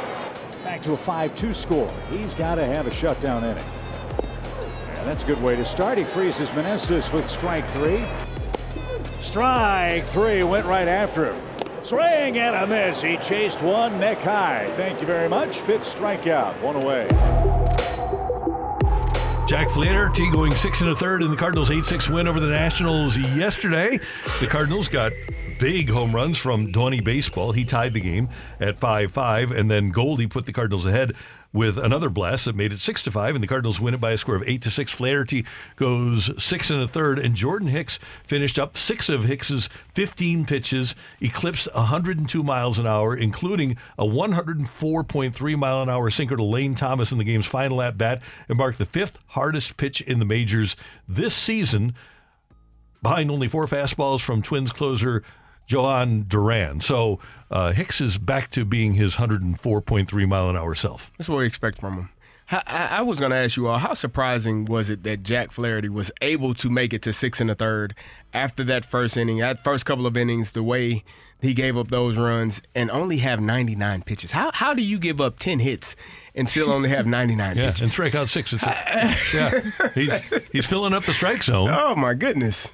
But the thing is, I guess Ollie knew they were going against the Nationals, and there's a chance here if we can get back in the game. So you keep them in there, and you don't want to burn up your bullpen. Even though the Cardinals have a couple of days off, they're off Thursday and Friday, but you've already utilized the bullpen a lot during the course of the weekend, and you've got 2 more games left that should conceivably be winnable games. So even if you think you're going to lose, you say, okay, well, I'm down 5-0 in the second. Let me get as much out of Flaherty as I can. See what he can do, and especially when the hitters have been hot lately, you hope that they're able to do what they did yesterday. It is very weird, and I don't know if it would be the weirdest pitching philosophy, so I don't even know if this is a pitching philosophy. The Cardinal starters have allowed at least one run in the first inning in each of their last 6 games. That's a weird trend. And there's no way that's pitching philosophy, though, right? Well, it could be game planning, though. It's they should be. It's like any team. We want to get off to a fast start. Any sport. The Blues. How often did we talk about the Blues not getting off to a fast start? Yeah. It happens in the NFL all the time. College football. And maybe it's a matter of, okay, you need to be, and it could be just a matter of pregame preparation, warming up, but you need to go out there with your best stuff and give us a chance to get an early lead, because pitchers always talk about how it's easier to pitch with a lead than it is to pitch from behind. Mm-hmm. When you're behind, you kind of have a tendency to nibble, and you're trying to be within the strike zone around the corners, and you're throwing balls. You're ahead, you say, here, just hit it. And I've got the lead. You hit a solo homer. I've got a 2-0 lead. So you hit it, and I'll take my chances with my defense. I would say that that's probably a philosophical issue, getting off to fast starts for the pitchers, that the Cardinals need to address. And how they're approaching the game as well. I mean, that has to be a big part of it. And you have to give credit to, do we need to give credit here to Paul DeJong? He was the one that really started Paul DeJong. Who? Oh, okay. Your boy. Honus Wagner. Yes, yes. Your boy. Your boy. The fact that he was able to get those rallies started in the 3rd inning and then also in the 5th inning as well, that's pretty good for Paul DeJong. It is. And the bottom of the order was very important to that game and them and their ability to really rally back. And we've been hammering the Cardinals, rightfully so, because things are not great. But I'm going to give them credit for this game. I get that it's the Nationals, but at the same time, there was 3 things that were displayed that were at least encouraging for me in that game. Their power and how they were able to utilize that, capitalizing with runners in scoring position. They were 5 for 8 with runners in scoring position, and their ability to come back. And I'm putting Jack Flaherty in that category as well. Brendan Donovan, what he was able to manufacture to tie the game, and then Paul Goldschmidt with a homer, the go-ahead homer right afterwards. The fact that they were able to do that is huge. And I'm going to put Jordan Hicks in that category as well, of the ability to come back. The fact that he was able to come back in that game, 3rd day in a row, that was huge for the Cardinals. Yeah, and by the way, the bullpen throughout was excellent. The Cardinal bullpen yesterday, after Flaherty leaves, Cabrera comes in 2/3 of an inning, completely clean. Gallegos with a clean inning, and then obviously Hicksy with that clean inning. He did allow a hit, but he struck one out. And the bullpen did what they needed to do, and hopefully the Cardinals will be able to get Jordan Montgomery to deliver the same sort of start tonight. I'm guessing that the Cardinals aren't going to have Jordan Hicks available. I would assume so. Why not? Just throw 4 out games there in a row. I said it earlier. Hopefully they don't need to have a closer. Hopefully they don't have a game where a save is needed and he can get a night off. And, you know, maybe get a couple of nights off, and then you have those back-to-back days before you head to London. Yep, 6 o'clock game tonight on Bally. Guys, an interesting story coming out of the West Coast.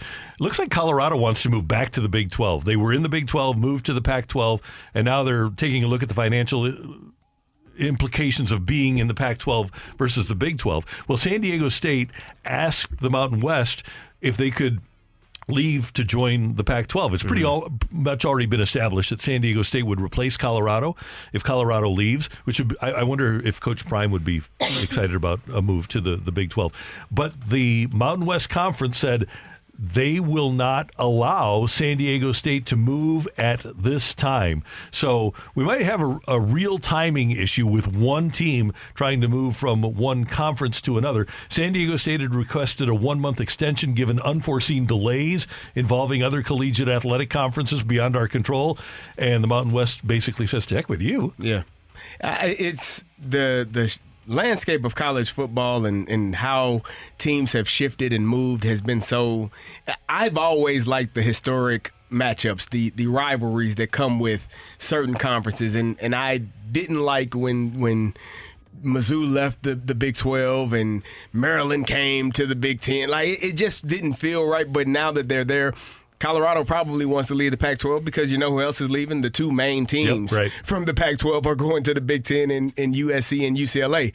What else is there? I mean, you got Oregon, but there's not a lot of it's the strength of schedule really, you know, goes down once UCLA. Do you have a blue blood? No. UCLA and USC are not gone. Not for football. No. I mean, Oregon would be maybe Stanford, but it's not – Sanford's done. Yeah. It's not. It hasn't been the same. So once UCLA and USC get out of there, I can understand why Colorado is saying, hey, us next. Let us go back to the Big 12 and compete against the Oklahoma. In Texas, though. You get Baylor, Tech, TCU. Texas and Oklahoma are leaving as well. So that's still going to be weird. Yeah. That's going to be weird to get used to. Seeing that on the schedule when they released that for the 2024 schedule, seeing that in the SEC, I'm like, this is going to feel really hard to get used to. I mean, it makes sense in a lot of ways, but do you think with this realignment that you're talking about too, that this will mean the end or close to the end for the Pac-12 or even some other conferences? That's a great question. I don't think they're going to make a lot of money, but they still have. Washington is a good athletic program generally. Stanford beyond football is a really good athletic program. So the thing that killed Stanford is nobody can get into the school. They get into the transfer portal and no kids can get into the school. It is tough. Yeah. Even for high school kids. It essentially is an Ivy League. It's the same type of requirements for their kids to get into Stanford. But Arizona football should be better. Arizona State football should be better.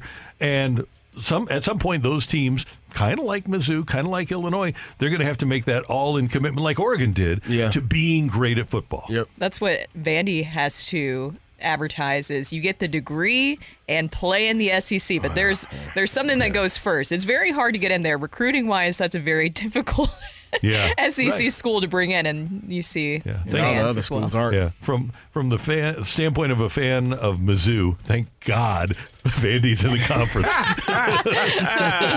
Matthew Rocky is a grad. He's giving us a save. He says watched them lose to Vandy at Vandy in the rain while scoring like 12. Oh, that's worse. While scoring like 12 points. Not all gold shines. You know what I'm saying? Like it's not always great. I don't like that stadium either. It's like a concrete. They're in the SEC. It's actually, you know what? I actually think it's got a it's got a good facade. It's got a good viewing point. I don't have a problem with it. Well, I think it's classic college stadium. Easy pickings for the seats, as they say, because not many fans go. True. Great. Yeah. Honestly, this matters. It's a great tailgate setup, though. It is. All the lots are right there. It's a fantastic tailgating setup. You need a program and people. And baseball's great, obviously. But there's like 9 places to get Nashville hot chicken within walking distance, and that's a big pro. That's impressive. True. I'm just saying. There was a big game. Zach Stacy had something like, remember that Zach Stacy game? He went bananas. He had 38 carries for 73 yards. He's gone bananas. I was going to say, I don't think we want to talk about it. But he actually had a really good game against the University of Missouri. But and I think Vandy might have beat Missouri at Mizzou. If not, it was a really close game. So, I'm looking the wrong way. It has happened. Yeah. Oh, we don't. Oh. So, okay. That is your Rush Hour Reset here on 101 ESPN. Coming up, Claibs joins us from D.C. on 101 ESPN. You're back to the Opening Drive podcast on 101 ESPN. Presented by Dobbs Tire and Auto Centers. That one hit a mile high toward right. Marte going back, dead sprint. Look at that ball carry. That ball is gone. Walker goes the other way. Driven by Walker, hard to right. Marte going back, track, backing up to the wall. It's going to be gone. Walker, another opposite field homer. And that was easy. A base hit right back where it came from. First hit of the day for the Cardinals designated hitter. And he's got a 12-gamer. Jordan Walker is hot. Chip Carey had the call on Bally Sports. It's the Opening Drive on 101 ESPN. Brooke Grimsley, Carey Davis, Randy Carricker, and we go to the celebrity line and our friend Mike Claiborne of ClaibsOnline.com. You hear him on Cardinal Broadcasts on KMOX and the Cardinal Network joins us.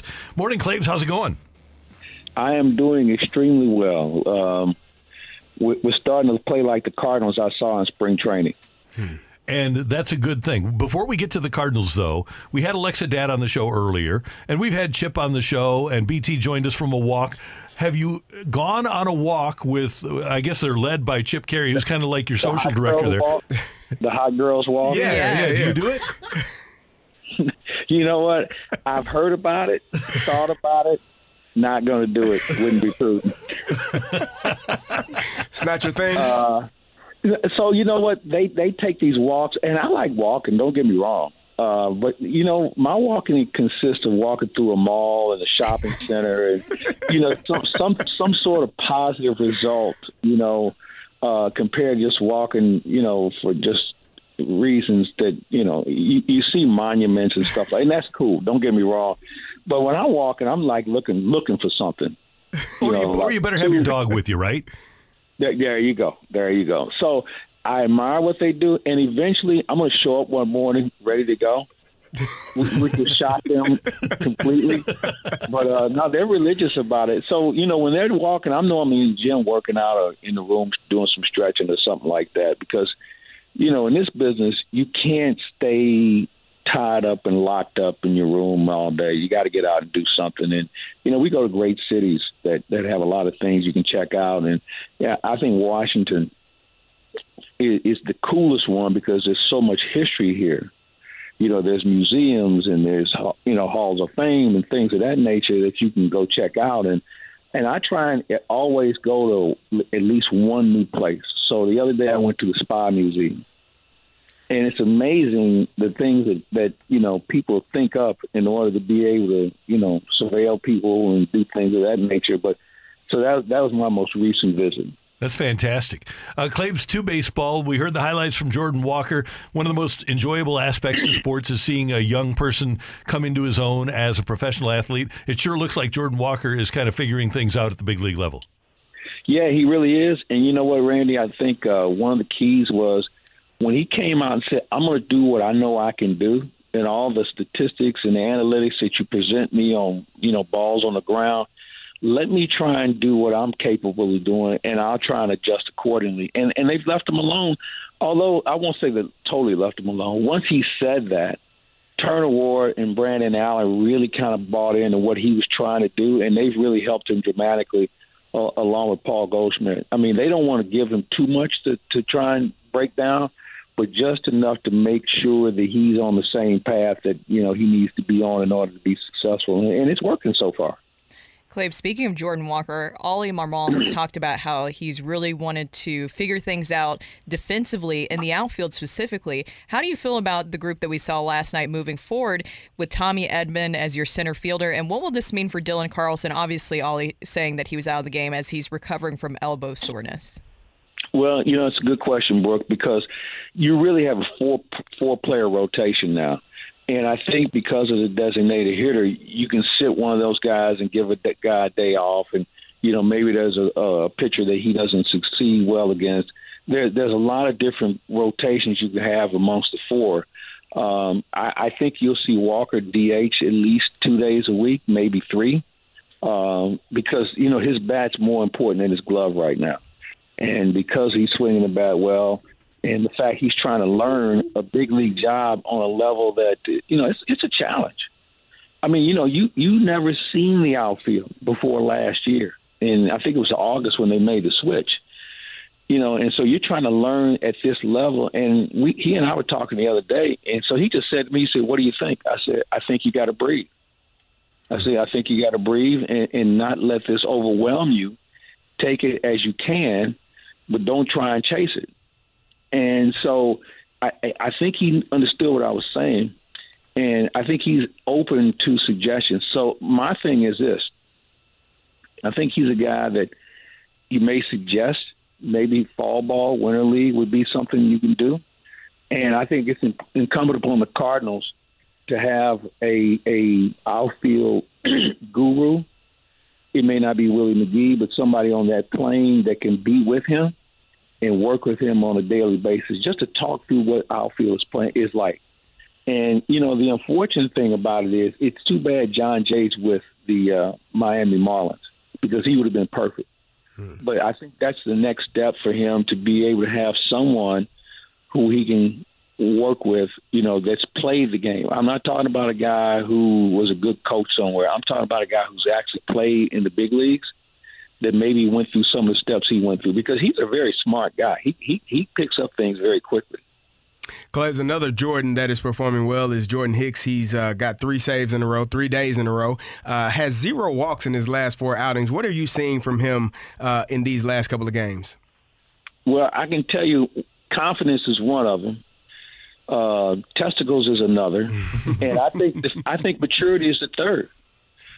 He and I had a talk, gosh, this had to be about a week ago. And he and Oli had a really good visit. And they not just talked about the game, but just talked about life and where he's at. You got to remember something, Kerry. When he came into the big leagues, he was 20 years old, didn't know anything, okay? Didn't know how to dress, didn't know how to eat, didn't know how to travel, didn't know how to pitch. He was a thrower. So now he's kind of turned that corner. And so yesterday I said, you good to go? And he just kind of looked at me and said, if it's in the ninth, I want it. Now, think about this. He's the first Cardinal closer since Sunwon Oh who's pitched 3 days in a row. And most people are saying, well, who's Sunwon Oh? Yeah, well, he wasn't around very long, but I think it's 2019. So for him to want the ball now, I told him last night, I saw him in the hotel. I said, all right, you know what, tomorrow, you take the day off. It's all good. Don't worry about it. We got it. And so he said, well, who's going? I said, I don't know, but you shouldn't worry about it. This is a day when you put your tennis shoes on. You don't even go out to the bullpen. But he's been terrific. But I think, Kerry, he's just matured. And I think he understands this is a crowning moment in his career. He's unrestricted after this year. Mm-hmm. And I think he's also sending a message to the rest of the team that, hey, I got this. And, you know, when you have a guy who wants it, because we had a guy in Bednar in Pittsburgh, their closer beat us 3 days in a row. So it's something that can be done. He just hasn't had a chance to do it. And I think the next step is what happens when he gives it up. How does he respond the day after? So it's a work in progress. But, man, you know what? When you have a hammer like that, everybody else on the team feels like, man, if we can get this to the ninth inning, we're going to be okay. Claves, what's going on at Claves Online? Oh, doctor. Well, you know, we have the good Nightingale. That Bob Nightingale visits with us every week. Nick Ragone talks about, and you got to listen to him. We just finished that up earlier today, talking about the U.S. Open and what that was all about and what's next, along with the Ascension Charity Classic that's coming up in September. And we will have lunch with Claves and Joe. Dr. Rick Lehman has a couple of interesting thoughts about some professional sports issues that are going on with regard to health. And let's see, what else do we have? We're going to start some hockey draft coverage here in the very near future with Jamal Mayer. So we got that working for us as well. So a lot of good stuff going on at ClavesOnline.com. We just invite everybody to check it out, and I'm sure there'll be something that you'll like. And along with the NBA draft. The draft is coming up this week. Yeah, we got to talk about that with Rock and Rammer. Yeah, absolutely. Looking forward to that. Hey, how about Ryan Ludwig as a guy to help with outfield defense? Ryan Ludwig turned himself into a pretty good outfielder in his Cardinal career. Ding, ding, ding, ding, ding, ding. Mm-hmm. That's the person I'm thinking about. So here's 2 people we need to bring in to have more involvement. Ryan Ludwig is already in the organization. Mm-hmm. We don't have a catching coordinator, okay, within the organization. And one of our top prospects is a catcher, Ivan Herrera. What's wrong with Gary Bennett? Perfect. Great call. So, you know, Ricky Horton and I were talking about this the other day, and we've kind of floated out there that, you know, GB can come in and work with guys and, you know, just get them on the right path, because I think that's something, you know, a lot of teams have them. We don't. Cardinals don't have. They have Jose Oquendo. They have Ryan Ludwig working with guys. But I think that Gary Bennett would be terrific, considering his experience as a backup guy and understanding how the game works from a technical standpoint. And if you've ever heard GB talk, you know he can explain things as well as anybody. So that's our next mission impossible. All right. Claves, have a great time in D.C. and then have a great time in London. I know you're looking forward to that.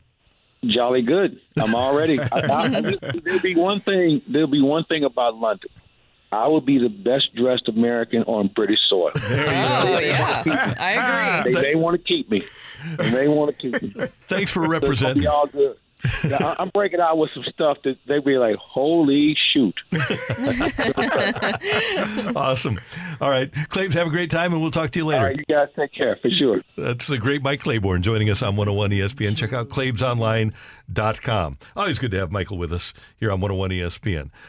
So do the Cardinals really need a specific teacher for Jordan Walker? We're going to talk about that. And whether or not that person should be on the Major League staff every day. That's next on 101 ESPN.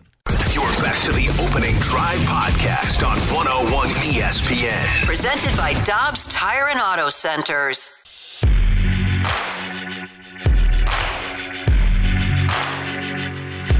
Mike Claiborne talked about how Jordan Walker would be well served to have somebody on the staff that has played the game and can work with him on his outfield play, because it has left something, well, a lot, to be desired. Kerry, in the NFL, in college football, high school football, you're running back, you have a running backs coach. Yep. How much of a difference? Let's start with this part of it.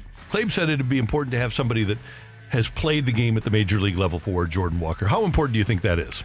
Well, I think it helps. I mean, there are things. It really depends on the person. I had a running back coach in Kirby Wilson who didn't play running back in the NFL, but had coached a ton of running backs to great success. Edgerrin James, Curtis Martin. He coached a lot of guys that had success in the NFL.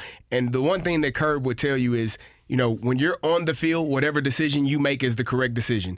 If I see something different and you tell me it was differently than what I saw, I'm going to trust your view because you're there. But when I watch this film, your butt better be correct in what you said. So he kind of gave you that leeway. And I think it's dependent upon the person that is coaching you, that is helping you understand the game in a different way or a better way to make the game slow down and make the game easier for you. Curb taught us about reading the safeties. And if you read the safety, it'll teach you where the blitz is coming from. It slowed the game down tremendously for me. So I'm sure that certain players or certain coaches can teach how to break on the ball, how to see the ball coming off the bat, which angle to take, and how to make sure you get to the ball in the right time so that you can make that play and not just missing it and the ball going to the wall for a triple. So those are the minor details that can be taught. And if you're willing to learn, you can become really good at it. Willie McGee specifically is working with these guys right now. Tommy Edman has mentioned that as well, that his work with Willie McGee has helped him a lot, because this is his first time in the outfield, especially for an extended period of time. And Willie McGee seems to be working with Jordan Walker as well. Maybe you bring in somebody else. I thought John Jay was very interesting that he brought up that name. Somebody just texted in Jim Edmonds as well. That's another name. Yeah.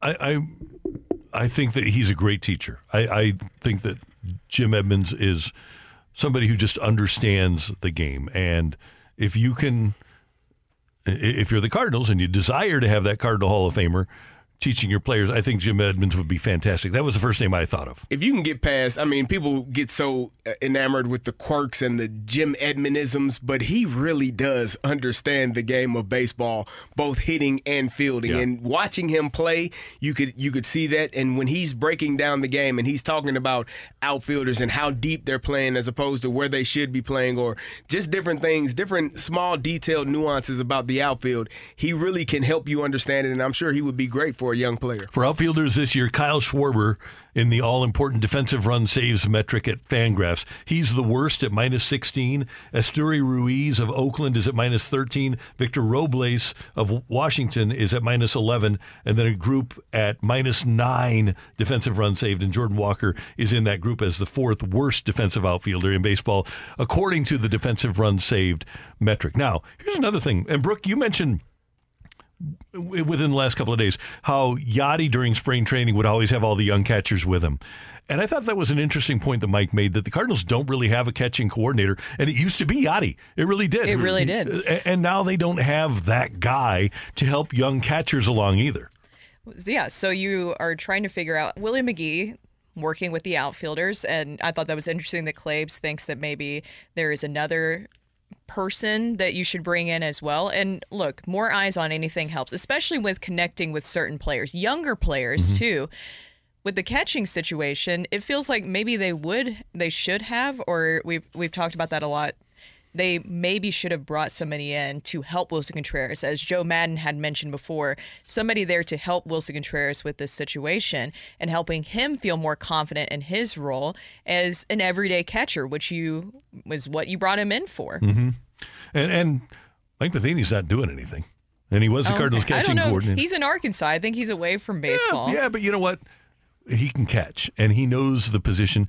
A lot of what Yachty became was because of his ability to spend time with Mike Matheny. It was really special to see in spring training. Yachty would round up all the guys, and he was the one leading the charge for every little thing. For so many years, you haven't needed that. Yeah, right. Whatsoever. Yeah, and the Cardinals had that long history. Dave Ricketts was with the organization for 40, 50 years. So you always had that catching instructor, and you always, not always, but for the most part, have had people that could teach the position. Joe Torre was your manager. Tom Pagnazzi was great. George Kissel knew how to teach catching. It was just an exquisite teacher of the sport. So for the Cardinals to not have anybody right now, and as Claves mentioned, you've got a 23-year-old kid with a 1,000 OPS at Memphis in Ivan Herrera, there should be some leadership there. Well, speaking of that, is that we talked about it earlier. I know this is a different segment, but if you got a catcher that is performing that well, you got a catcher that is here, that is going to be here, is that part of the trade option as well? No, where is he going to fit in at? Where is he? I mean, well, I think ultimately that Contreras signing was made with maybe a longer term goal than they thought of him being a DH. Tell that to him. Yeah, but yeah, exactly, exactly right. But we talked earlier about the Cardinals getting away from the Cardinal way. If you want to have your best defense up the middle, then you need to turn Ivan Herrera in. They thought he was going to be like Yachty. And so you need to turn him into what you thought that he could be. And don't worry about the other stuff. It has to go back to that, okay, everything else being equal. Everybody's making league average of, what, $4.7 million. You take the best guys. Yeah, but they're not.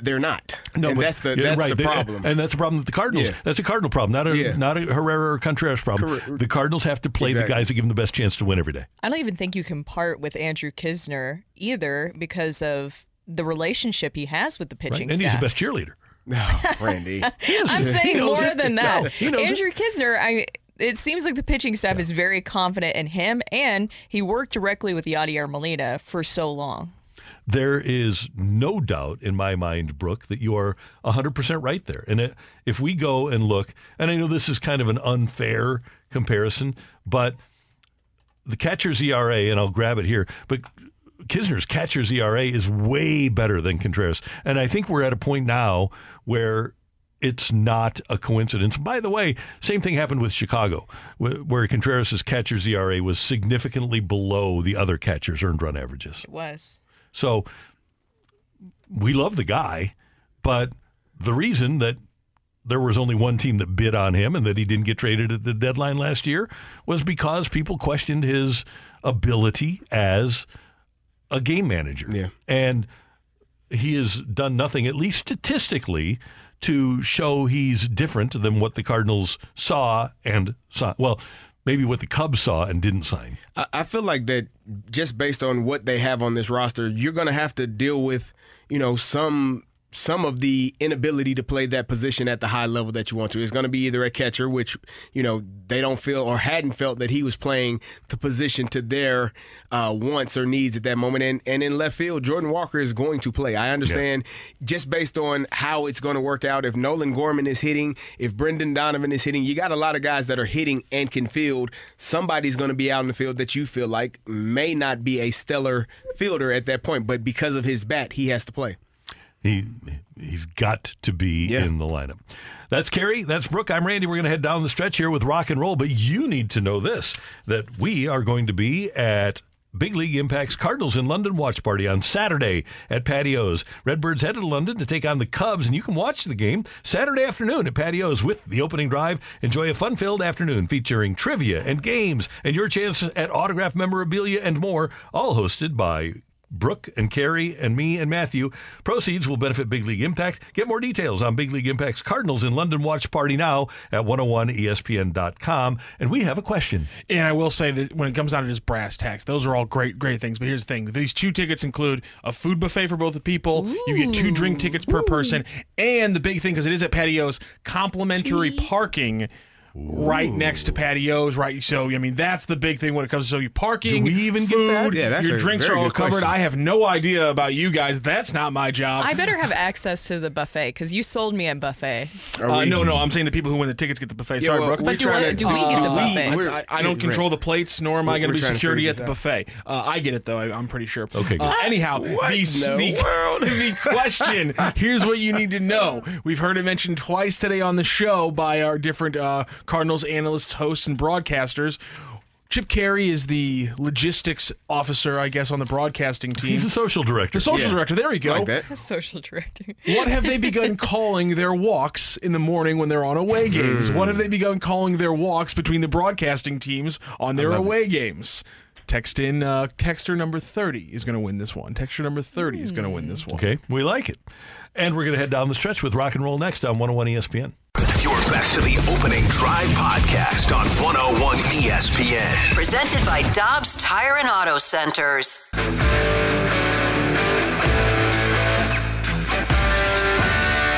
Let's rock today.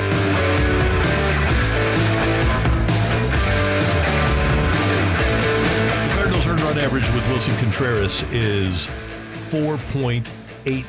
With Kisner, it's 4.22. So it's not as dramatic as it was earlier in the season. It was a run and a half difference, and now it's 4.87 for Contreras, 4.22 for Kisner.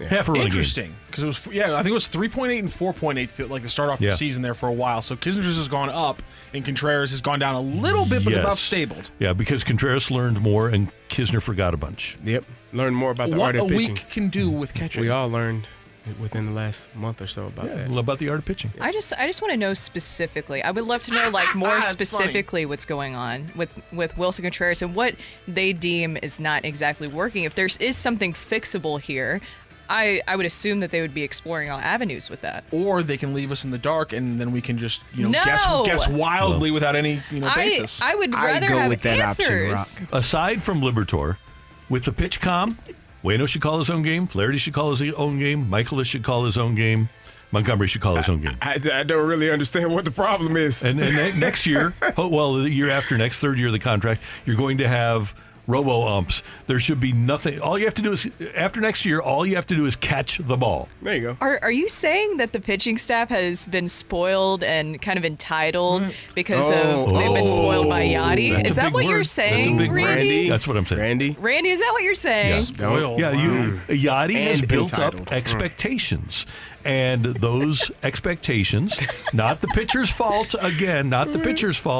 they have been built up so that those players expect that they're going to have the game, those pitchers, game called for them. Now they have to do a little bit more extra work. I just want to know when the light bulb went out and said, hey, you're not Yachty. Was it the neck tattoo? Tell me when. Yeah. All right, what do we got for rock and roll? Well, we have a winner, first of all, for our London Watch Party tickets. Again, 2 tickets, and it's going to include a food buffet, 2 drink tickets per person. 2 tickets for a food buffet? No, a food buffet for you might as well just call it 2 tickets to paradise. Exactly. Each person is going to get 2 drink tickets. That's 4 total, and you're going to get complimentary parking. The reason why I'm laying this out isn't because we already have our winner today. They already won, but we're going to be giving away these tickets the next 3 days on the show, so keep on listening throughout the show. Here is how we found out the answer. This is how the 1% lives. Brooke, listen, I follow Chip Carey blindly because he is the master navigator. So we've started this tradition this year where we go on hot girl walks. There it is. Hot girl walks is what the broadcasters are all doing. Now, I do want to mention that we've been talking to Chip, and he's been mentioning these walks, but he didn't tell us they had a name. He did not. Yeah. BT never did. No. Ricky Horton never did. He did not. They need T-shirts. Yeah. Hot girl walk T-shirts. Every road trip. Fantastic. First game of the road trip, hot girl walk T-shirt. And they need to post it on the socials. That way they don't lose each other when they're looking at all these monuments and stuff. They all have the same T-shirt on. We're in a group. Yeah. We're a team. That's why we wear the same uniform.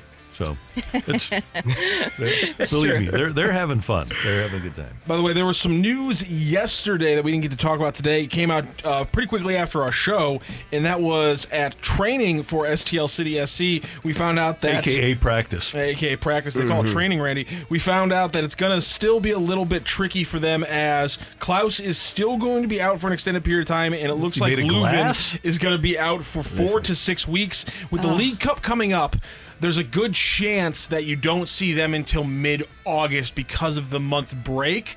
So these guys are probably going to miss the next 6 games leading up to the cup break and probably the first 2 matches of the cup. Yikes. Back sooner, Klaus or Tyler O'Neill? Oh. What's the issue with O'Neill? He's got a bad back or something. How long you had that? About a week back. Oh, okay. Every time. I just want to get away from it one day. Just one day, I'm like, this is a show that we will somehow not make this joke. No, every time. You know what I told you, Rock? The question. The quad. Oh, well, we did. I'm going to go with Klaus. I'm going to go with Klaus. The quad injury is a tough injury to overcome. And it's Klaus and Lubin both dealing with the quads. It is bad, Carrie. It's not a great injury. Hamstrings. It just feels different. Like a quad injury, it almost feels like it's about to rip off the bone. Yeah. Hamstrings, you can deal with.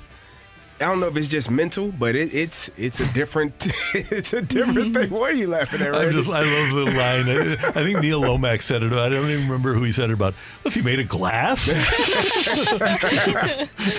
Bradley Carnell at training was asked about how they kind of overcome all of these injuries, and here was his answer. Yeah, we have to be a little bit flexible, So I mean, and it started with the game plan, against Nashville, playing with the midfield that we did.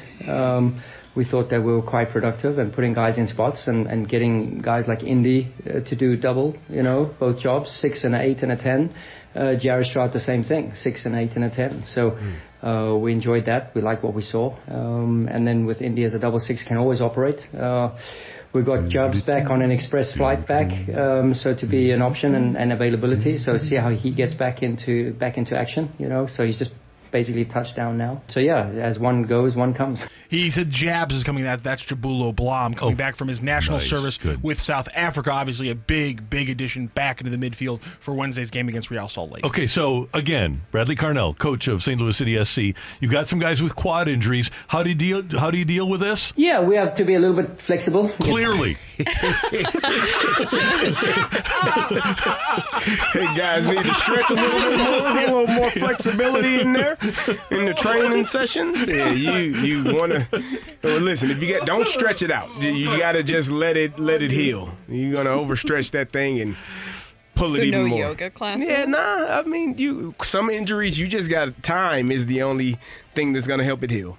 And the rest of the guys should be doing yoga. Okay. Yoga is incredible for flexibility. It is wonderful. I'm too afraid. I like Pilates too. Pilates machine and everything. Pilates is better because it's more strength than just stretching. I almost tore my hamstring off the bone doing yoga. Really? Hot yoga. God. Oh, Randy, it was a bad day.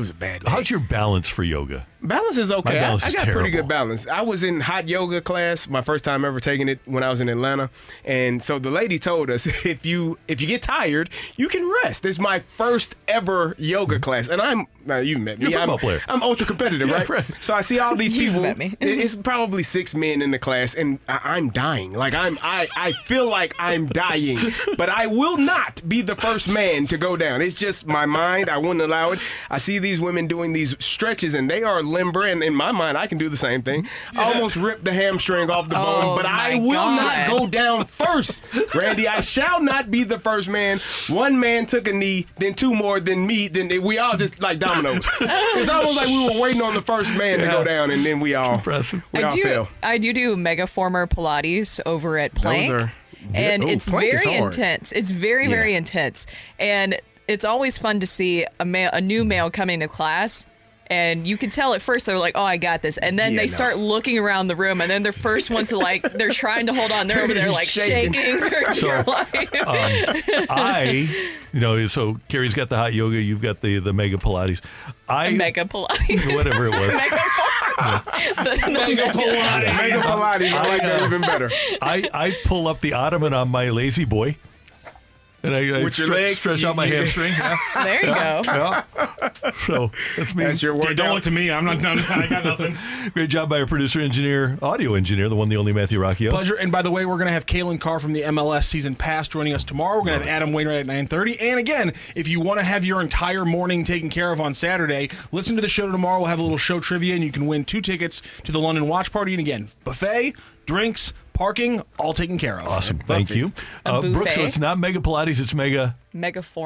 Megaformer, okay. Reformer? Megaformer? Megaformer quarterback for the St. Louis Rams, Kurt Warner, right? That's how it works. It's interesting that you bring up Kurt, because he took Pilates one off season, and I talked to him like in August, and he said, I started losing weight, and I couldn't stop losing weight. Yeah.